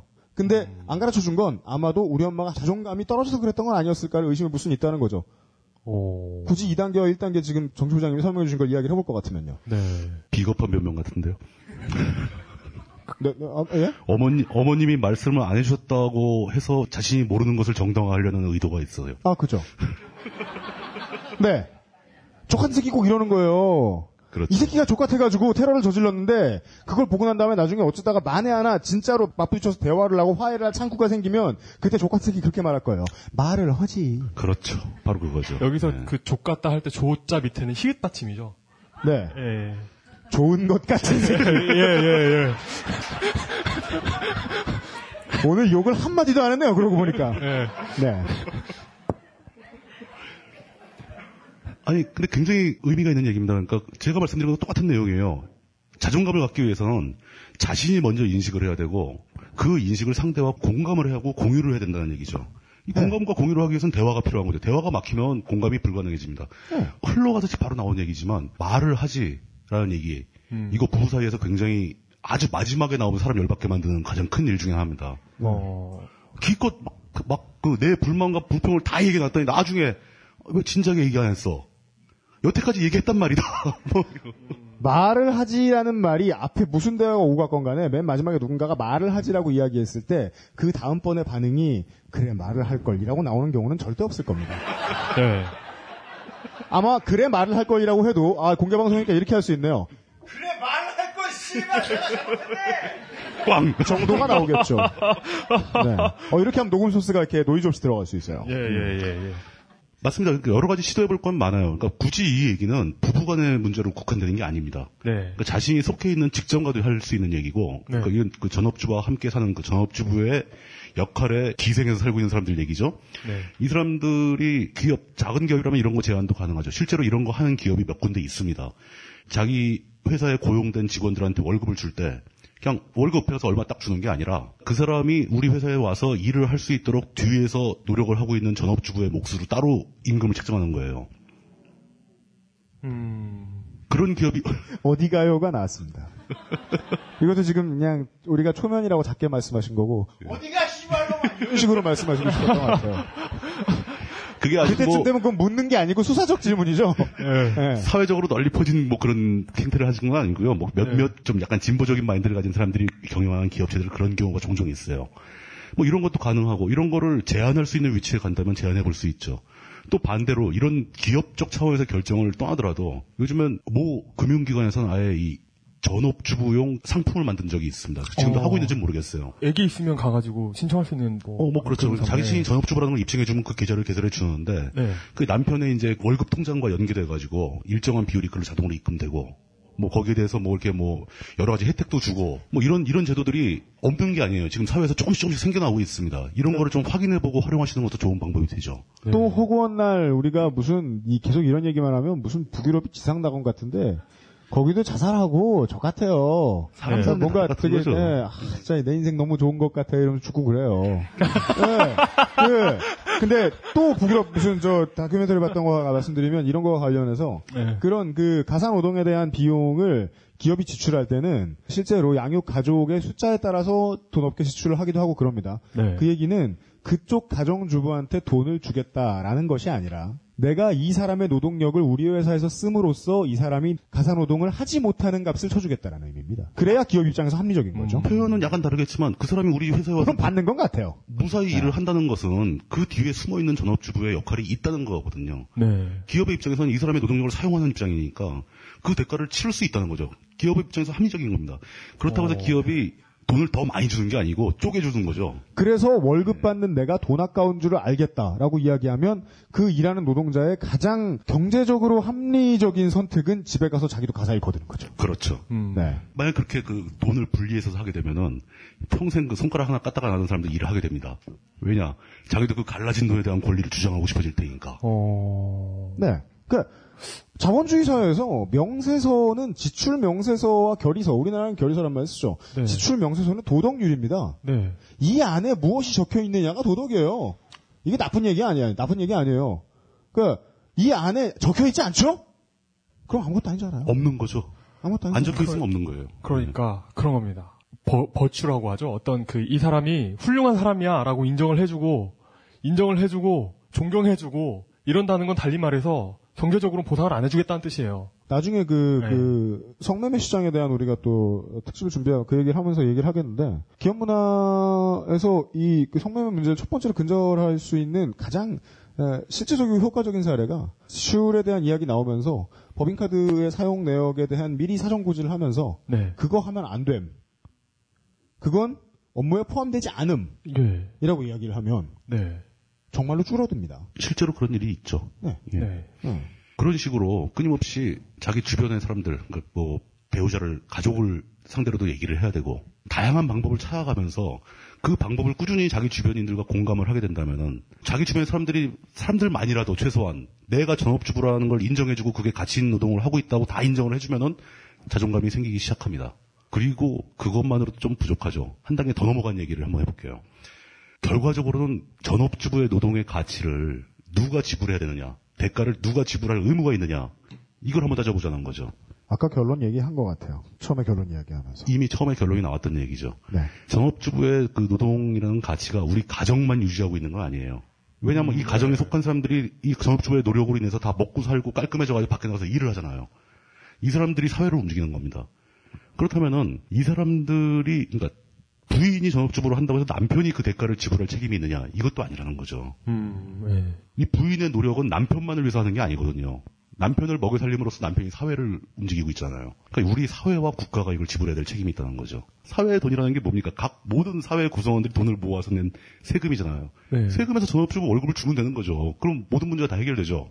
근데 아직까지는 우리 사회의 구조가 거기, 거기까지는 가지 못했습니다. 전업주부한테 임금을 준다라는 개념 이전에 전업주부한테 하다못해 뭐 국민연금도 안 주잖아요. 국민연금은 자신이 직장을 가지고 수입을 벌어들이면서 자신이 불입한 거를 돌려받는 개념이잖아요. 우리나라에서는.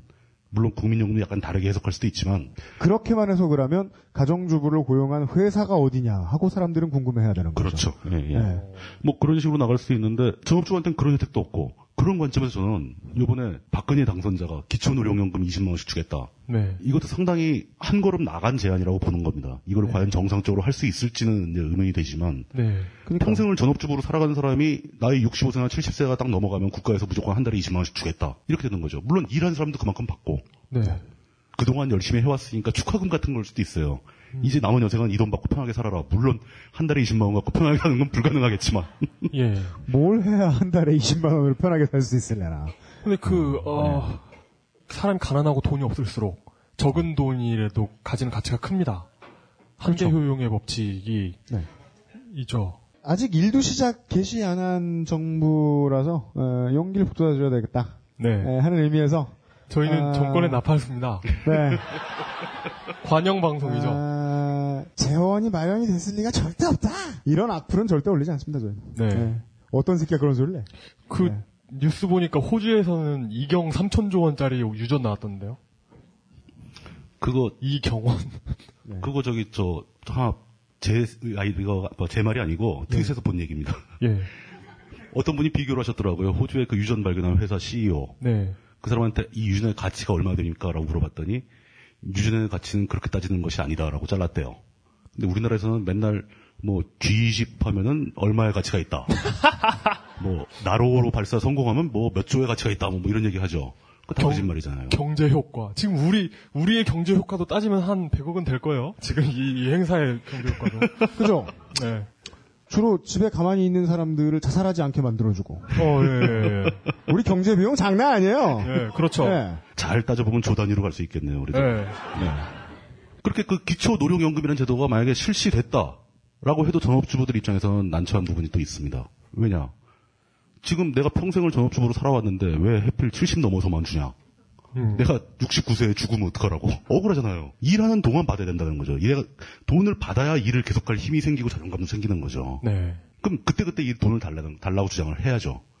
물론 쉬운 일은, 쉬운 일은 아닙니다. 근데 이것과 가장 유사한, 그러니까 진보적인 사람들이 주장하고 있는 각종 뭐 복지 제도나 뭐 이런 거에서 가장 유사한 제도는 제가 지난해 이제 몇 번 기사를 써 얘기했던 그 기본소득 제도가 가장 어. 유사합니다. 뭐 실현 가능성이 그렇게 쉽지 않겠지만 네.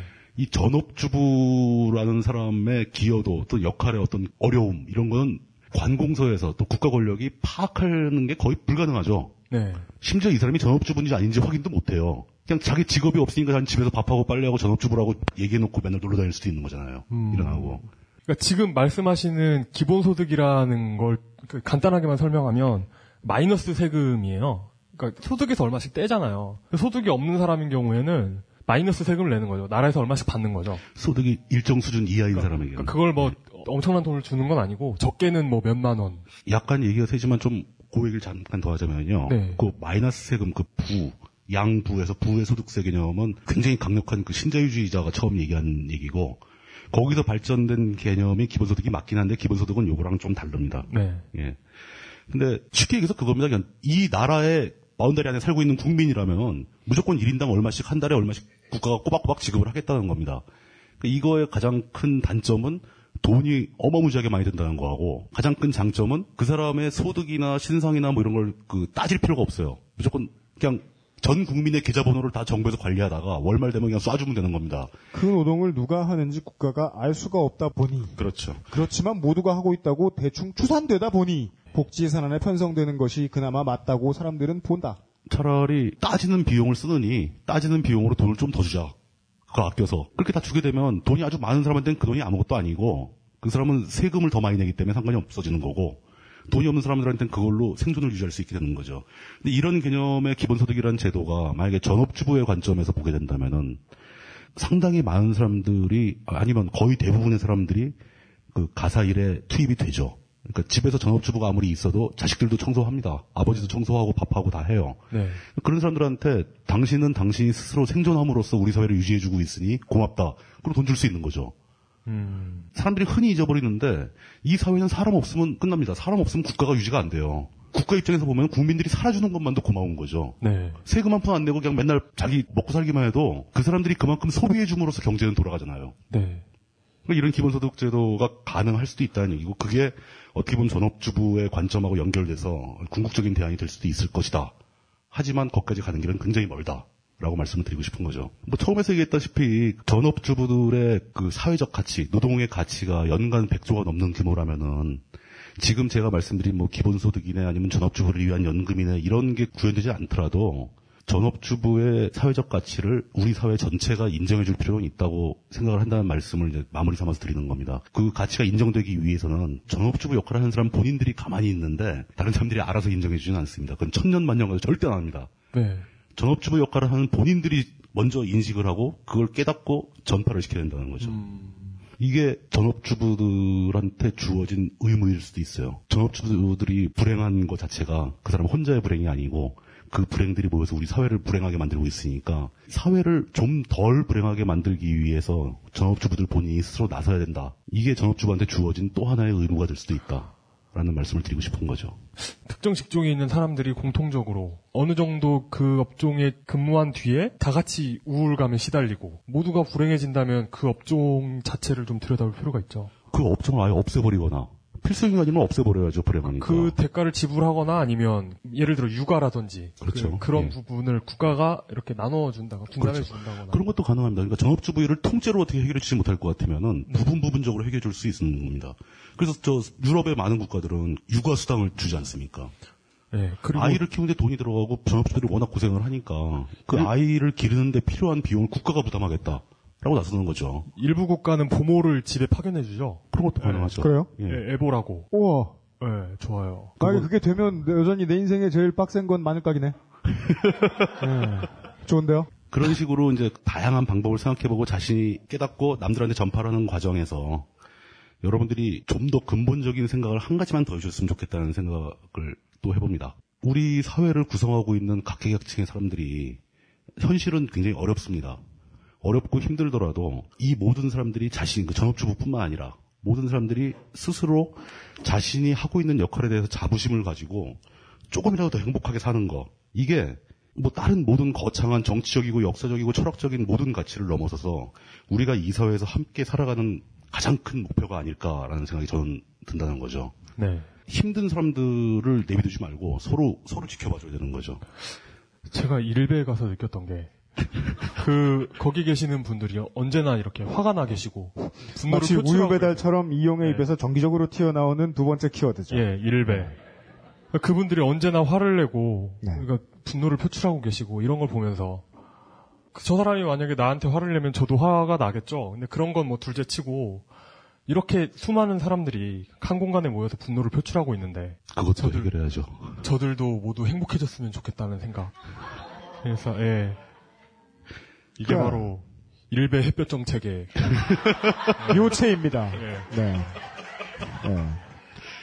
아, 아니 지금 네. 아유로님이 말씀하신 내용이 사실은 제가 판단하고 있는 모든 진보주의자들의 궁극적인 목표입니다. 네. 정치인 이용이 집권하면 어, 정부 이름은 일베의 정부.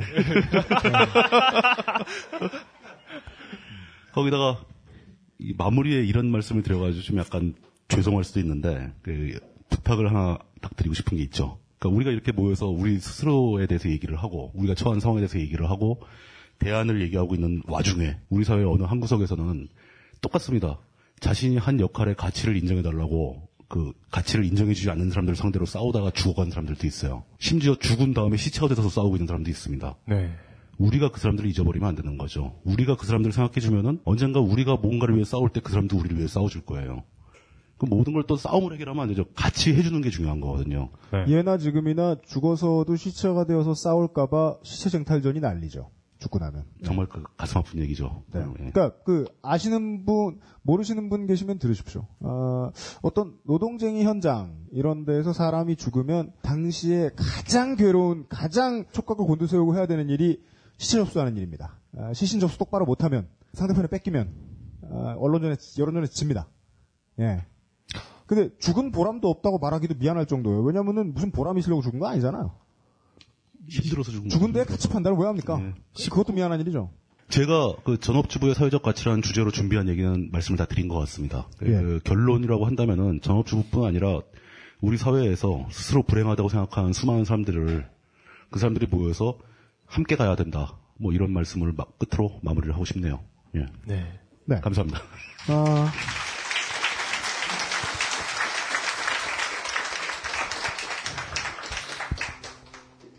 물론 기초적인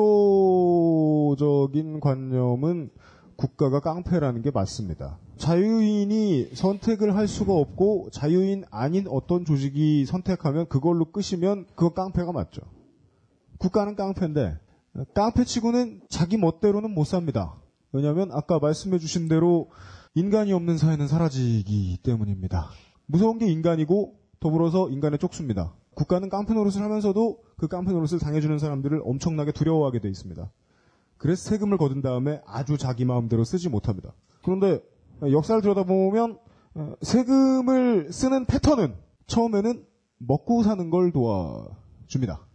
네. 그랬다가 다 매겨놨는데 왜 죽을까를 고민하면서 덜 불행하게 만드는 데에 돈을 씁니다. 여기에 해당하는 것이 교육도 있을 수 있고 의료도 있고. 네, 의료도 있고 입장료가 싼 공원도 있을 수 있는 겁니다. 네.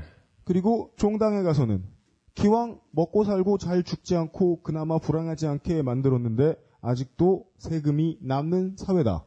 아, 그럴 수밖에 없습니다. 물론 우리가 얼른 상식적으로 생각을 해봐도 산업화 이후에 점점 인간이 아무 일도 하지 않아도 모든 인간이 행복하게 먹고 살 수 있을 정도의 부를 이미 전 세계는 창출해 냈습니다. 어, 그래요? 딱 그렇다고, 생각해봐요. 그렇다고 합니다. 네, 어. 딱 생각해봐요. 뭐로 보나 사람이 지금 일을 해야겠습니까? 혹은 일을 해도 하루에 서너 시간 이상 일을 해야겠습니까? 그럴 이유 거의 없는 사회입니다. 정말이에요. 물론 이 덧단지를 만들어내느라 예, 이틀 동안 밤을 새고 오늘 5시에 퇴근하는 김창규는 그걸 이해할 수 없겠지만 네. 그건 개인의 문제고 만약에 이 이상 그가 몰라서 예. 그 다음에 어, 산업화에 어쩌다가 역사가 잘 걸리다 보니까 이상적인 국가는 세금을 먹고 살게 해주고 덜 불행하게 해준 다음에 덜 불행하게 하는데 쓴 다음에 그 다음에는 더 행복하게 만들어주는데 씁니다. 근데 알고 보면 이 세 단계는 선후가 뒤집히기가 힘듭니다. 예. 굶지 않아야 배고픔에 대한 두려움이나 비참함을 겪지 않을 수 있고요. 자살할 만큼 불행하지 않아야 평상시에 어느 정도 행복하다고 생각하고 살 수 있습니다. 당연히 단계적으로 거쳐야 하는 부분입니다. 그런데 아무리 생각을 해봐도 나라를 움직이게 하는 모든 노동력이 노동력으로서 가치를 인정받지 않는 사회면 그 나라의 세금은 나라의 국민을 덜 불행하게 만드는데도 아직 쓰이지 못하고 있는 수준이라고 여겨집니다. 세금 쓰는 패턴은 아직 산업화 사회가 오기 전만도 못한 수준일 거라는 거죠. 음, 어, 예. 그걸 반증해주는 가장 좋은 예가 정말이지 없어지면 온 사람들이 다 죽어버리게 될 노동력, 가사노동에 대한 사회적인 경제가치 환산을 해주지 않는다라는 예일 것 같습니다. 네. 어, 잠시만요. 그, 네. 저 트윗을 좀 빨리 봤어야 되는데, 네. UMC님 마이크 소리가 좀 작은 것 같다고 올라와 있네요. 작아요? 네, 작아요? 태용 씨 작나요? 맨 뒤에 다 들리나요? 태용 씨가 작은지 태용 씨가 어떻게 대답할 수 있겠습니까? 예, 막 뛰어나와가지고. 예. 그는 말이 없어요. 예. 장비 및 기술 지원 미비로 인해 공개 방송 도중에는 UMC의 목소리만 작았고 팟캐스트로 들으실 때는 UMC의 목소리만 큽니다. 이렇게 세트로 잘못하기도 힘든데 죄송합니다. 뭐기까지? 아, 그래요. 오늘 이 얘기를 정리해 주시고, 어, 마음이 급하게. 가장 먼저 해야 할 일이 트윗이라고 생각하시오. 어, 방송을 진행하는 와중에도 트윗 이야기를 서슴치 않으시는, 네. 예, 몰뚝신성 정치부장님 오늘 수고하셨습니다. 수고하셨습니다. 네, 감사합니다.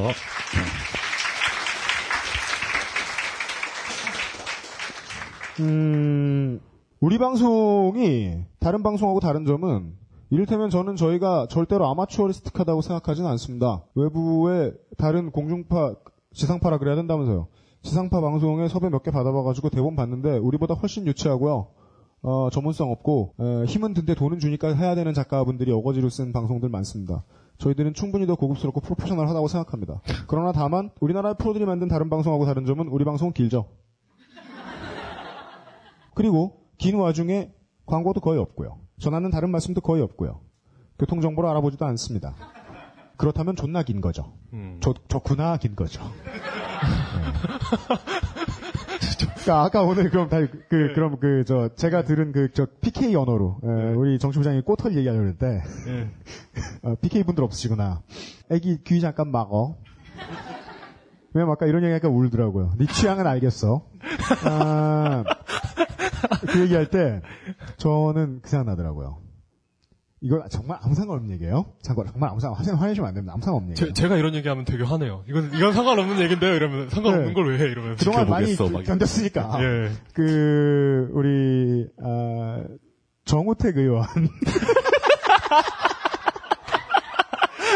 아니 왜 여기서 아니, 이대목에서 그러니까- 그아 정우택의 음모론. 그러니까 단 한 글자는 예, 모 모발 네 모는 맞잖아요 모. 예. 근데 이 정우택 의원과 관련해서 뭐 예. 음모 같은 별명은 conspiracy 제가 얘기하는 컨스피러시 음모 같은 별명은 많이 돌아다니잖아요. 예. 근데 에, 정우택 의원의 에, 별명을 보털 도사 아 참 내가 작년 한해 들었던 가장 더럽고 웃긴 얘기였어요. 네. 생각나더라고요. 그래서 이제 오늘의 주제로 이야기를 다시 연결시켜 볼것 같으면 이제 어, 이게 어떻게 연결이 돼요? 그 아저씨가 아, 술을 마셔요. 근데 술을 마시고 집에 오는데 이를 닦진 않죠. 집에 왔는데 이 사이에 껴 있어요. 그게. 그러고서 이제 입을 대충 헹구고 잤다. 그럼 가정주부 여러분들은 아실 겁니다. 그 배관이 가장 잘 막히게 하는 에, 첫 번째 주범은 채모죠. 네. 예? 털. 어, 예. 예, 그런 생각을 했다. 아니 그게 그죠? 화내고 싶죠. 네. 실, 실제로 그 인간의 이 모발은 굉장히 이게 균일하고 가늘어 가지고 이 하수구를 막히게 하는 효과가 좀 적, 적어요. 아 진짜요? 예. 근데 그, 그 특수 모발은 예.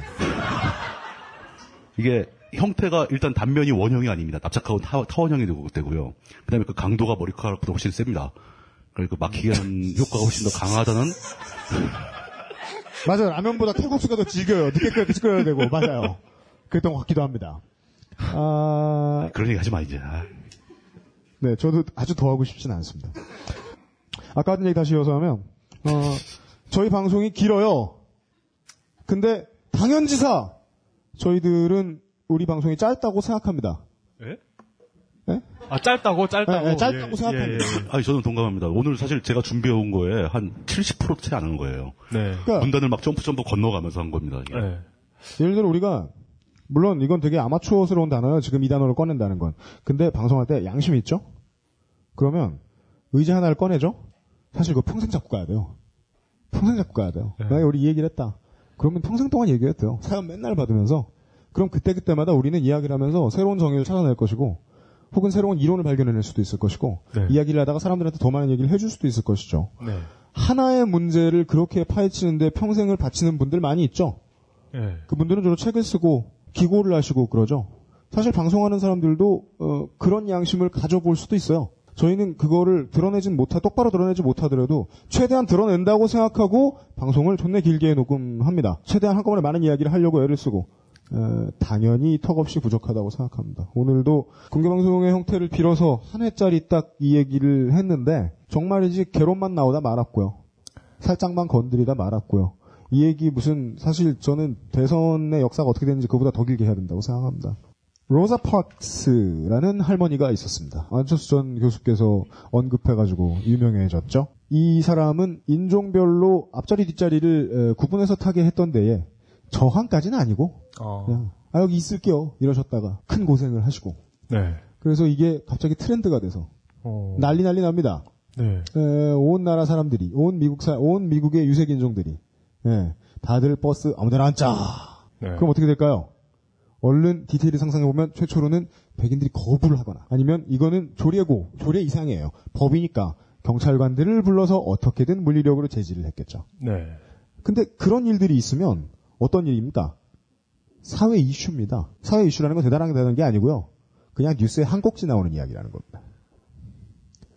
오늘날에는 미국 인구의 10%에 30%를 차지하고 뭐 불법 이민하고 뭐 이것저것 다 추산해 보면 더 많을 겁니다. 그 사람들이 심리적인 아래 계급에서 어, 몇백 년을 허덕이고 있었지만 이 몽고메리 버스 보이콧 사건은 그냥 뉴스의 한 꼭지에 지나지 않았다는 것입니다. 물론 그 한 꼭지도 도화선이 돼서 마중물이 돼서 더 커지고 더 커지고 하겠지만 그건 미래의 일이고요. 제가 아까 대독법에 대해서 이야기를 했듯이 가사노동의 가치를 알아주는 사회가 오는 데까지도 어마어마하게 오랜 시간이 걸릴 것 같습니다.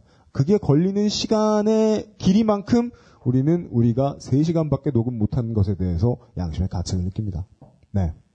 아, 오늘은 정리를 지금 10시면 문 닫아야 되는데 지금 9시 47분입니다. 어, 눈치를 보이지 않으려고 하자면 예, 세트를 치우고 주변에 있는 사람들 머리털을 치우는 시간까지 해서 아무리 못해도 10분은 드려야 됩니다. 예. 그래서 정리해야겠죠. 그렇죠. 예, 그래서 오늘 에, 사람들이 좋아하는 시간이 완대도 보니까 사람들이 좋아하는 이용의 NG쇼, 네. 이용의 발음 쇼. 우리는 이용의 NG로 시작해서 이용의 개드립을 듣다가 이용의 발음을 듣고 끝나는 프로그램이에요. 우리 프로그램이. 저는 없어요. 이 프로그램에서. 야, 제가 어. 제가 못하는 걸 즐기다. 그러니까 아, 저 재미 위주로 듣는 분들한테는 이용밖에 안 남아요, 진짜로. 네. 물뚝심송 목소리 안 듣고 싶다. 이게 계속 이거밖에 안 나오는 거예요. 네. 아, 그래서 이용의 매력이 부분 거세된. 정말 네. 2월의 행사.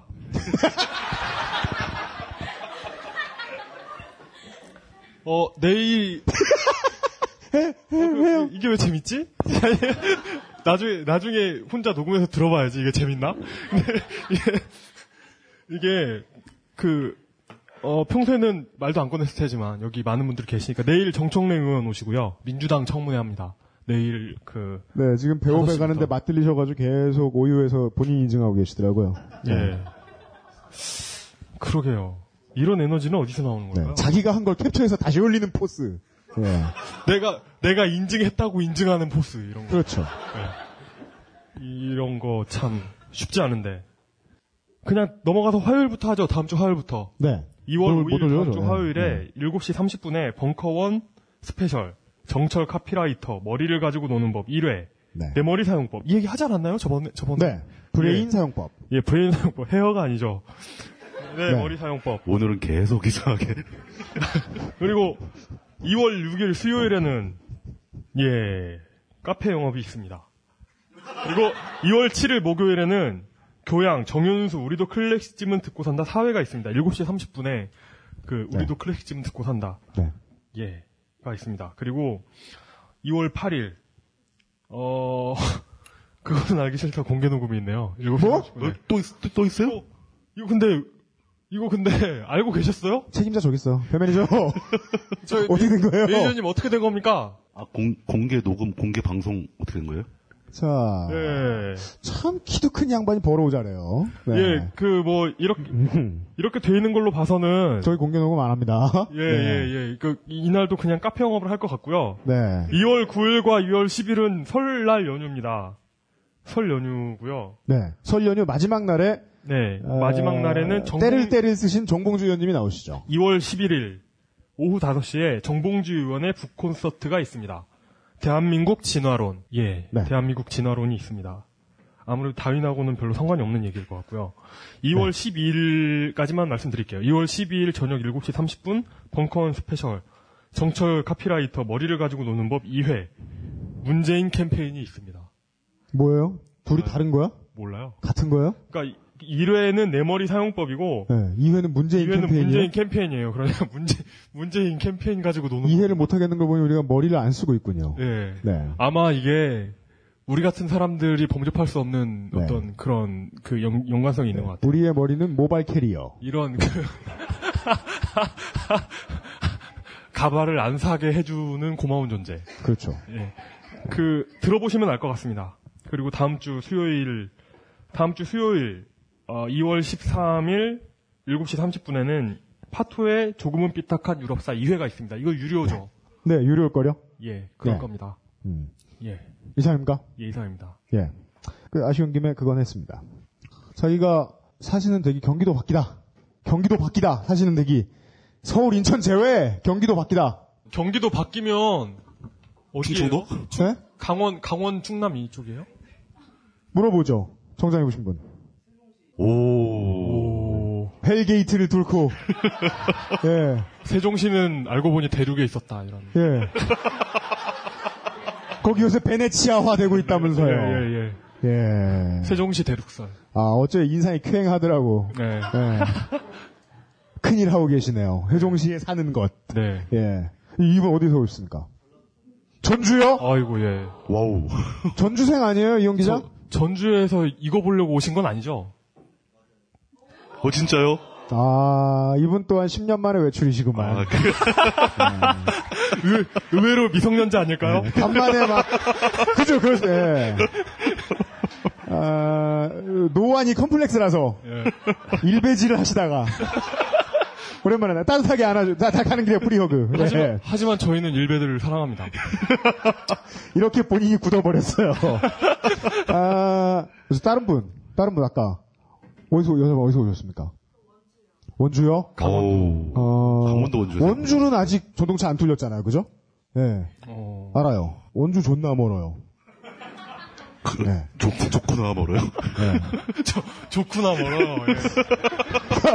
그러니까 그 버스에 오래, 오랫동안 앉아 있으니까 너무 좋구나. 워- 음악도 원주, 많이 듣고. 원주, 원주 살기 좋구나. 멀어요. 아, 그러니까 그래서 이게 그 예. 너무 좋을 땐 두 번 말하잖아요. 예. 존나 좋구나. 그, 그러니, 그렇군요. 좋구나, 좋구나, 좋구나죠, 그러면. 네. 좋고 또 좋은 도시에서 오셨습니다. 저희 남자분 어디서 오셨어요, 아까? 예, 거기, 예, 강현수 분. 오늘도 전주? 전주에 두 분이 같이 오신 거. 아니고요? 나 좀 더 멀다 하시는 분 없어요? 아까 다른 분 아까 손 드신 분이 계신데 어디 어디서 오셨다고요? 아, 대구요. 대구에서. 대구요. 대구 분한테 꼭 물어보고 싶은 게 있죠. 선거구가 어디십니까? 예? 수성을이요? 어제 오셨어요? 그럼 다른 목적이 있으셨겠죠? 이것 때문에 오신 건 아니죠? 예. 그것 때문에 다행입니다. 그렇습니다. 네. 아, 이게 네. 왜냐면, 네. 이걸 보러 멀리서 오셨다고 하면, 이거 끝나고 되게 죄책감에 시달릴 것 같아요. 네. 그냥, 그냥 들러가셨다고 하셔야 네. 마음이, 마음이 편해질 것 같습니다. 심지어 우리가 막 대구에서 예, 본고장에서 온 일배충 대접하고 막 일단 예. 일이 있으시다고 말하시길 잘하셨습니다. 사실과 예, 무관하게. 예, 뭐 가깝거나 멀거나 예. 명륜 삼가동에 사셔도 여기 길, 길 건너 동숭동에 사셔도 어, 요 바로 뒤에 그 도올 선생 댁이 있습니다. 예. 뭐 거기 뭐 아래층에 사셔도 뭐 걸어 오시든 어떻게 오시든 오프라인 자리를 채운다는 건 너무너무 감사드리는 어, 겁니다. 예. 제가 리플이라는 대화의 매체를 전적으로 불신하는 이유는 받아들이는 사람이 얼마나 무겁게 받아들이냐의 중량감에 의해서 말하는 사람의 책임감이 너무 작기 때문이거든요. 그것을 이제 실명을 까면 안 그럴 것이다라고 참여정부가 오인을 해서 실명제를 도입하려고 그랬죠. 실명이고 책임감은 아닙니다. 그런 식으로 주먹국으로 따지고 싶으면 오히려 눈빛이 더 책임감에 가깝죠. 프로축구 선수 중에 이용만 두 명이에요. 그 시, 그러니까 실명, 실명이 무슨 소용이 있겠습니까? 예. 그렇게 어, 따지면, 저는- 예. 그렇게 따지면 개그맨 박성호 생각하시는. 오, 정말 제가 이 얘기를 하는데 저 개그를 생각해냈다는 건 예. 야, 눈이 부셔서 실명할 지경이에요. 깜짝 놀랐어요. 갑자기 이용만 두 명이라는 말을 왜 하는 걸까? 어이쿠 세상에. 네. 예, 시명은 좋게도 안 중요합니다. 네. 예. 아, 좋게도 안 주. 결국 시간 다 먹어버렸네요. 네, 지금 빨리 끝내라고. 네. 지금 저, 저, 저놈 새끼가, B가 신호 보내고 있습니다. 알겠습니다. 와주신 분들 감사합니다. 오늘 여기까지 하겠습니다. 감사합니다. 감사합니다.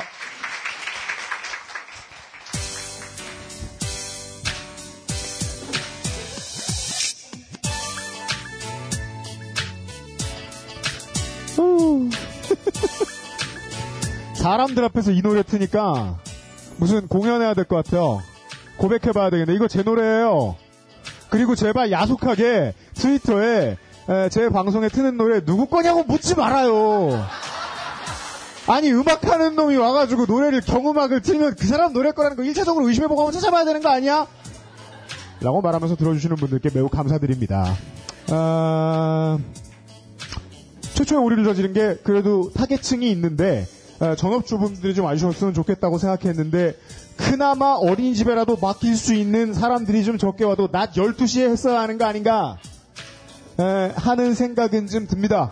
어, 죄송스럽지만 드릴 수 있는 말씀은 비슷한 내용의 방송은 없지만 에, 제가 음악 방송을 할 때 시간이 밀려나고 밀려나서 에, 낮에 종종 여기서 계속 에, 사람들이 듣는 데서 터놓고 방송을 할 테니까 어, 주부님들 오시면 예 해드릴 건 없고 어, 마늘 빨리 다지는 비법 같은 거 정도 알려드리겠습니다.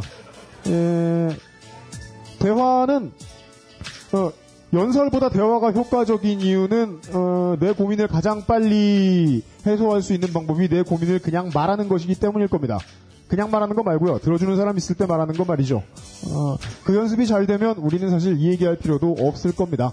이미 사회는 모든 주부들에게 월급을 주고 있을 거고요. 어, 다음 시간에 뵙겠습니다. 프로듀서 유현씨였습니다. 수고하셨어요. 감사합니다. 감사합니다.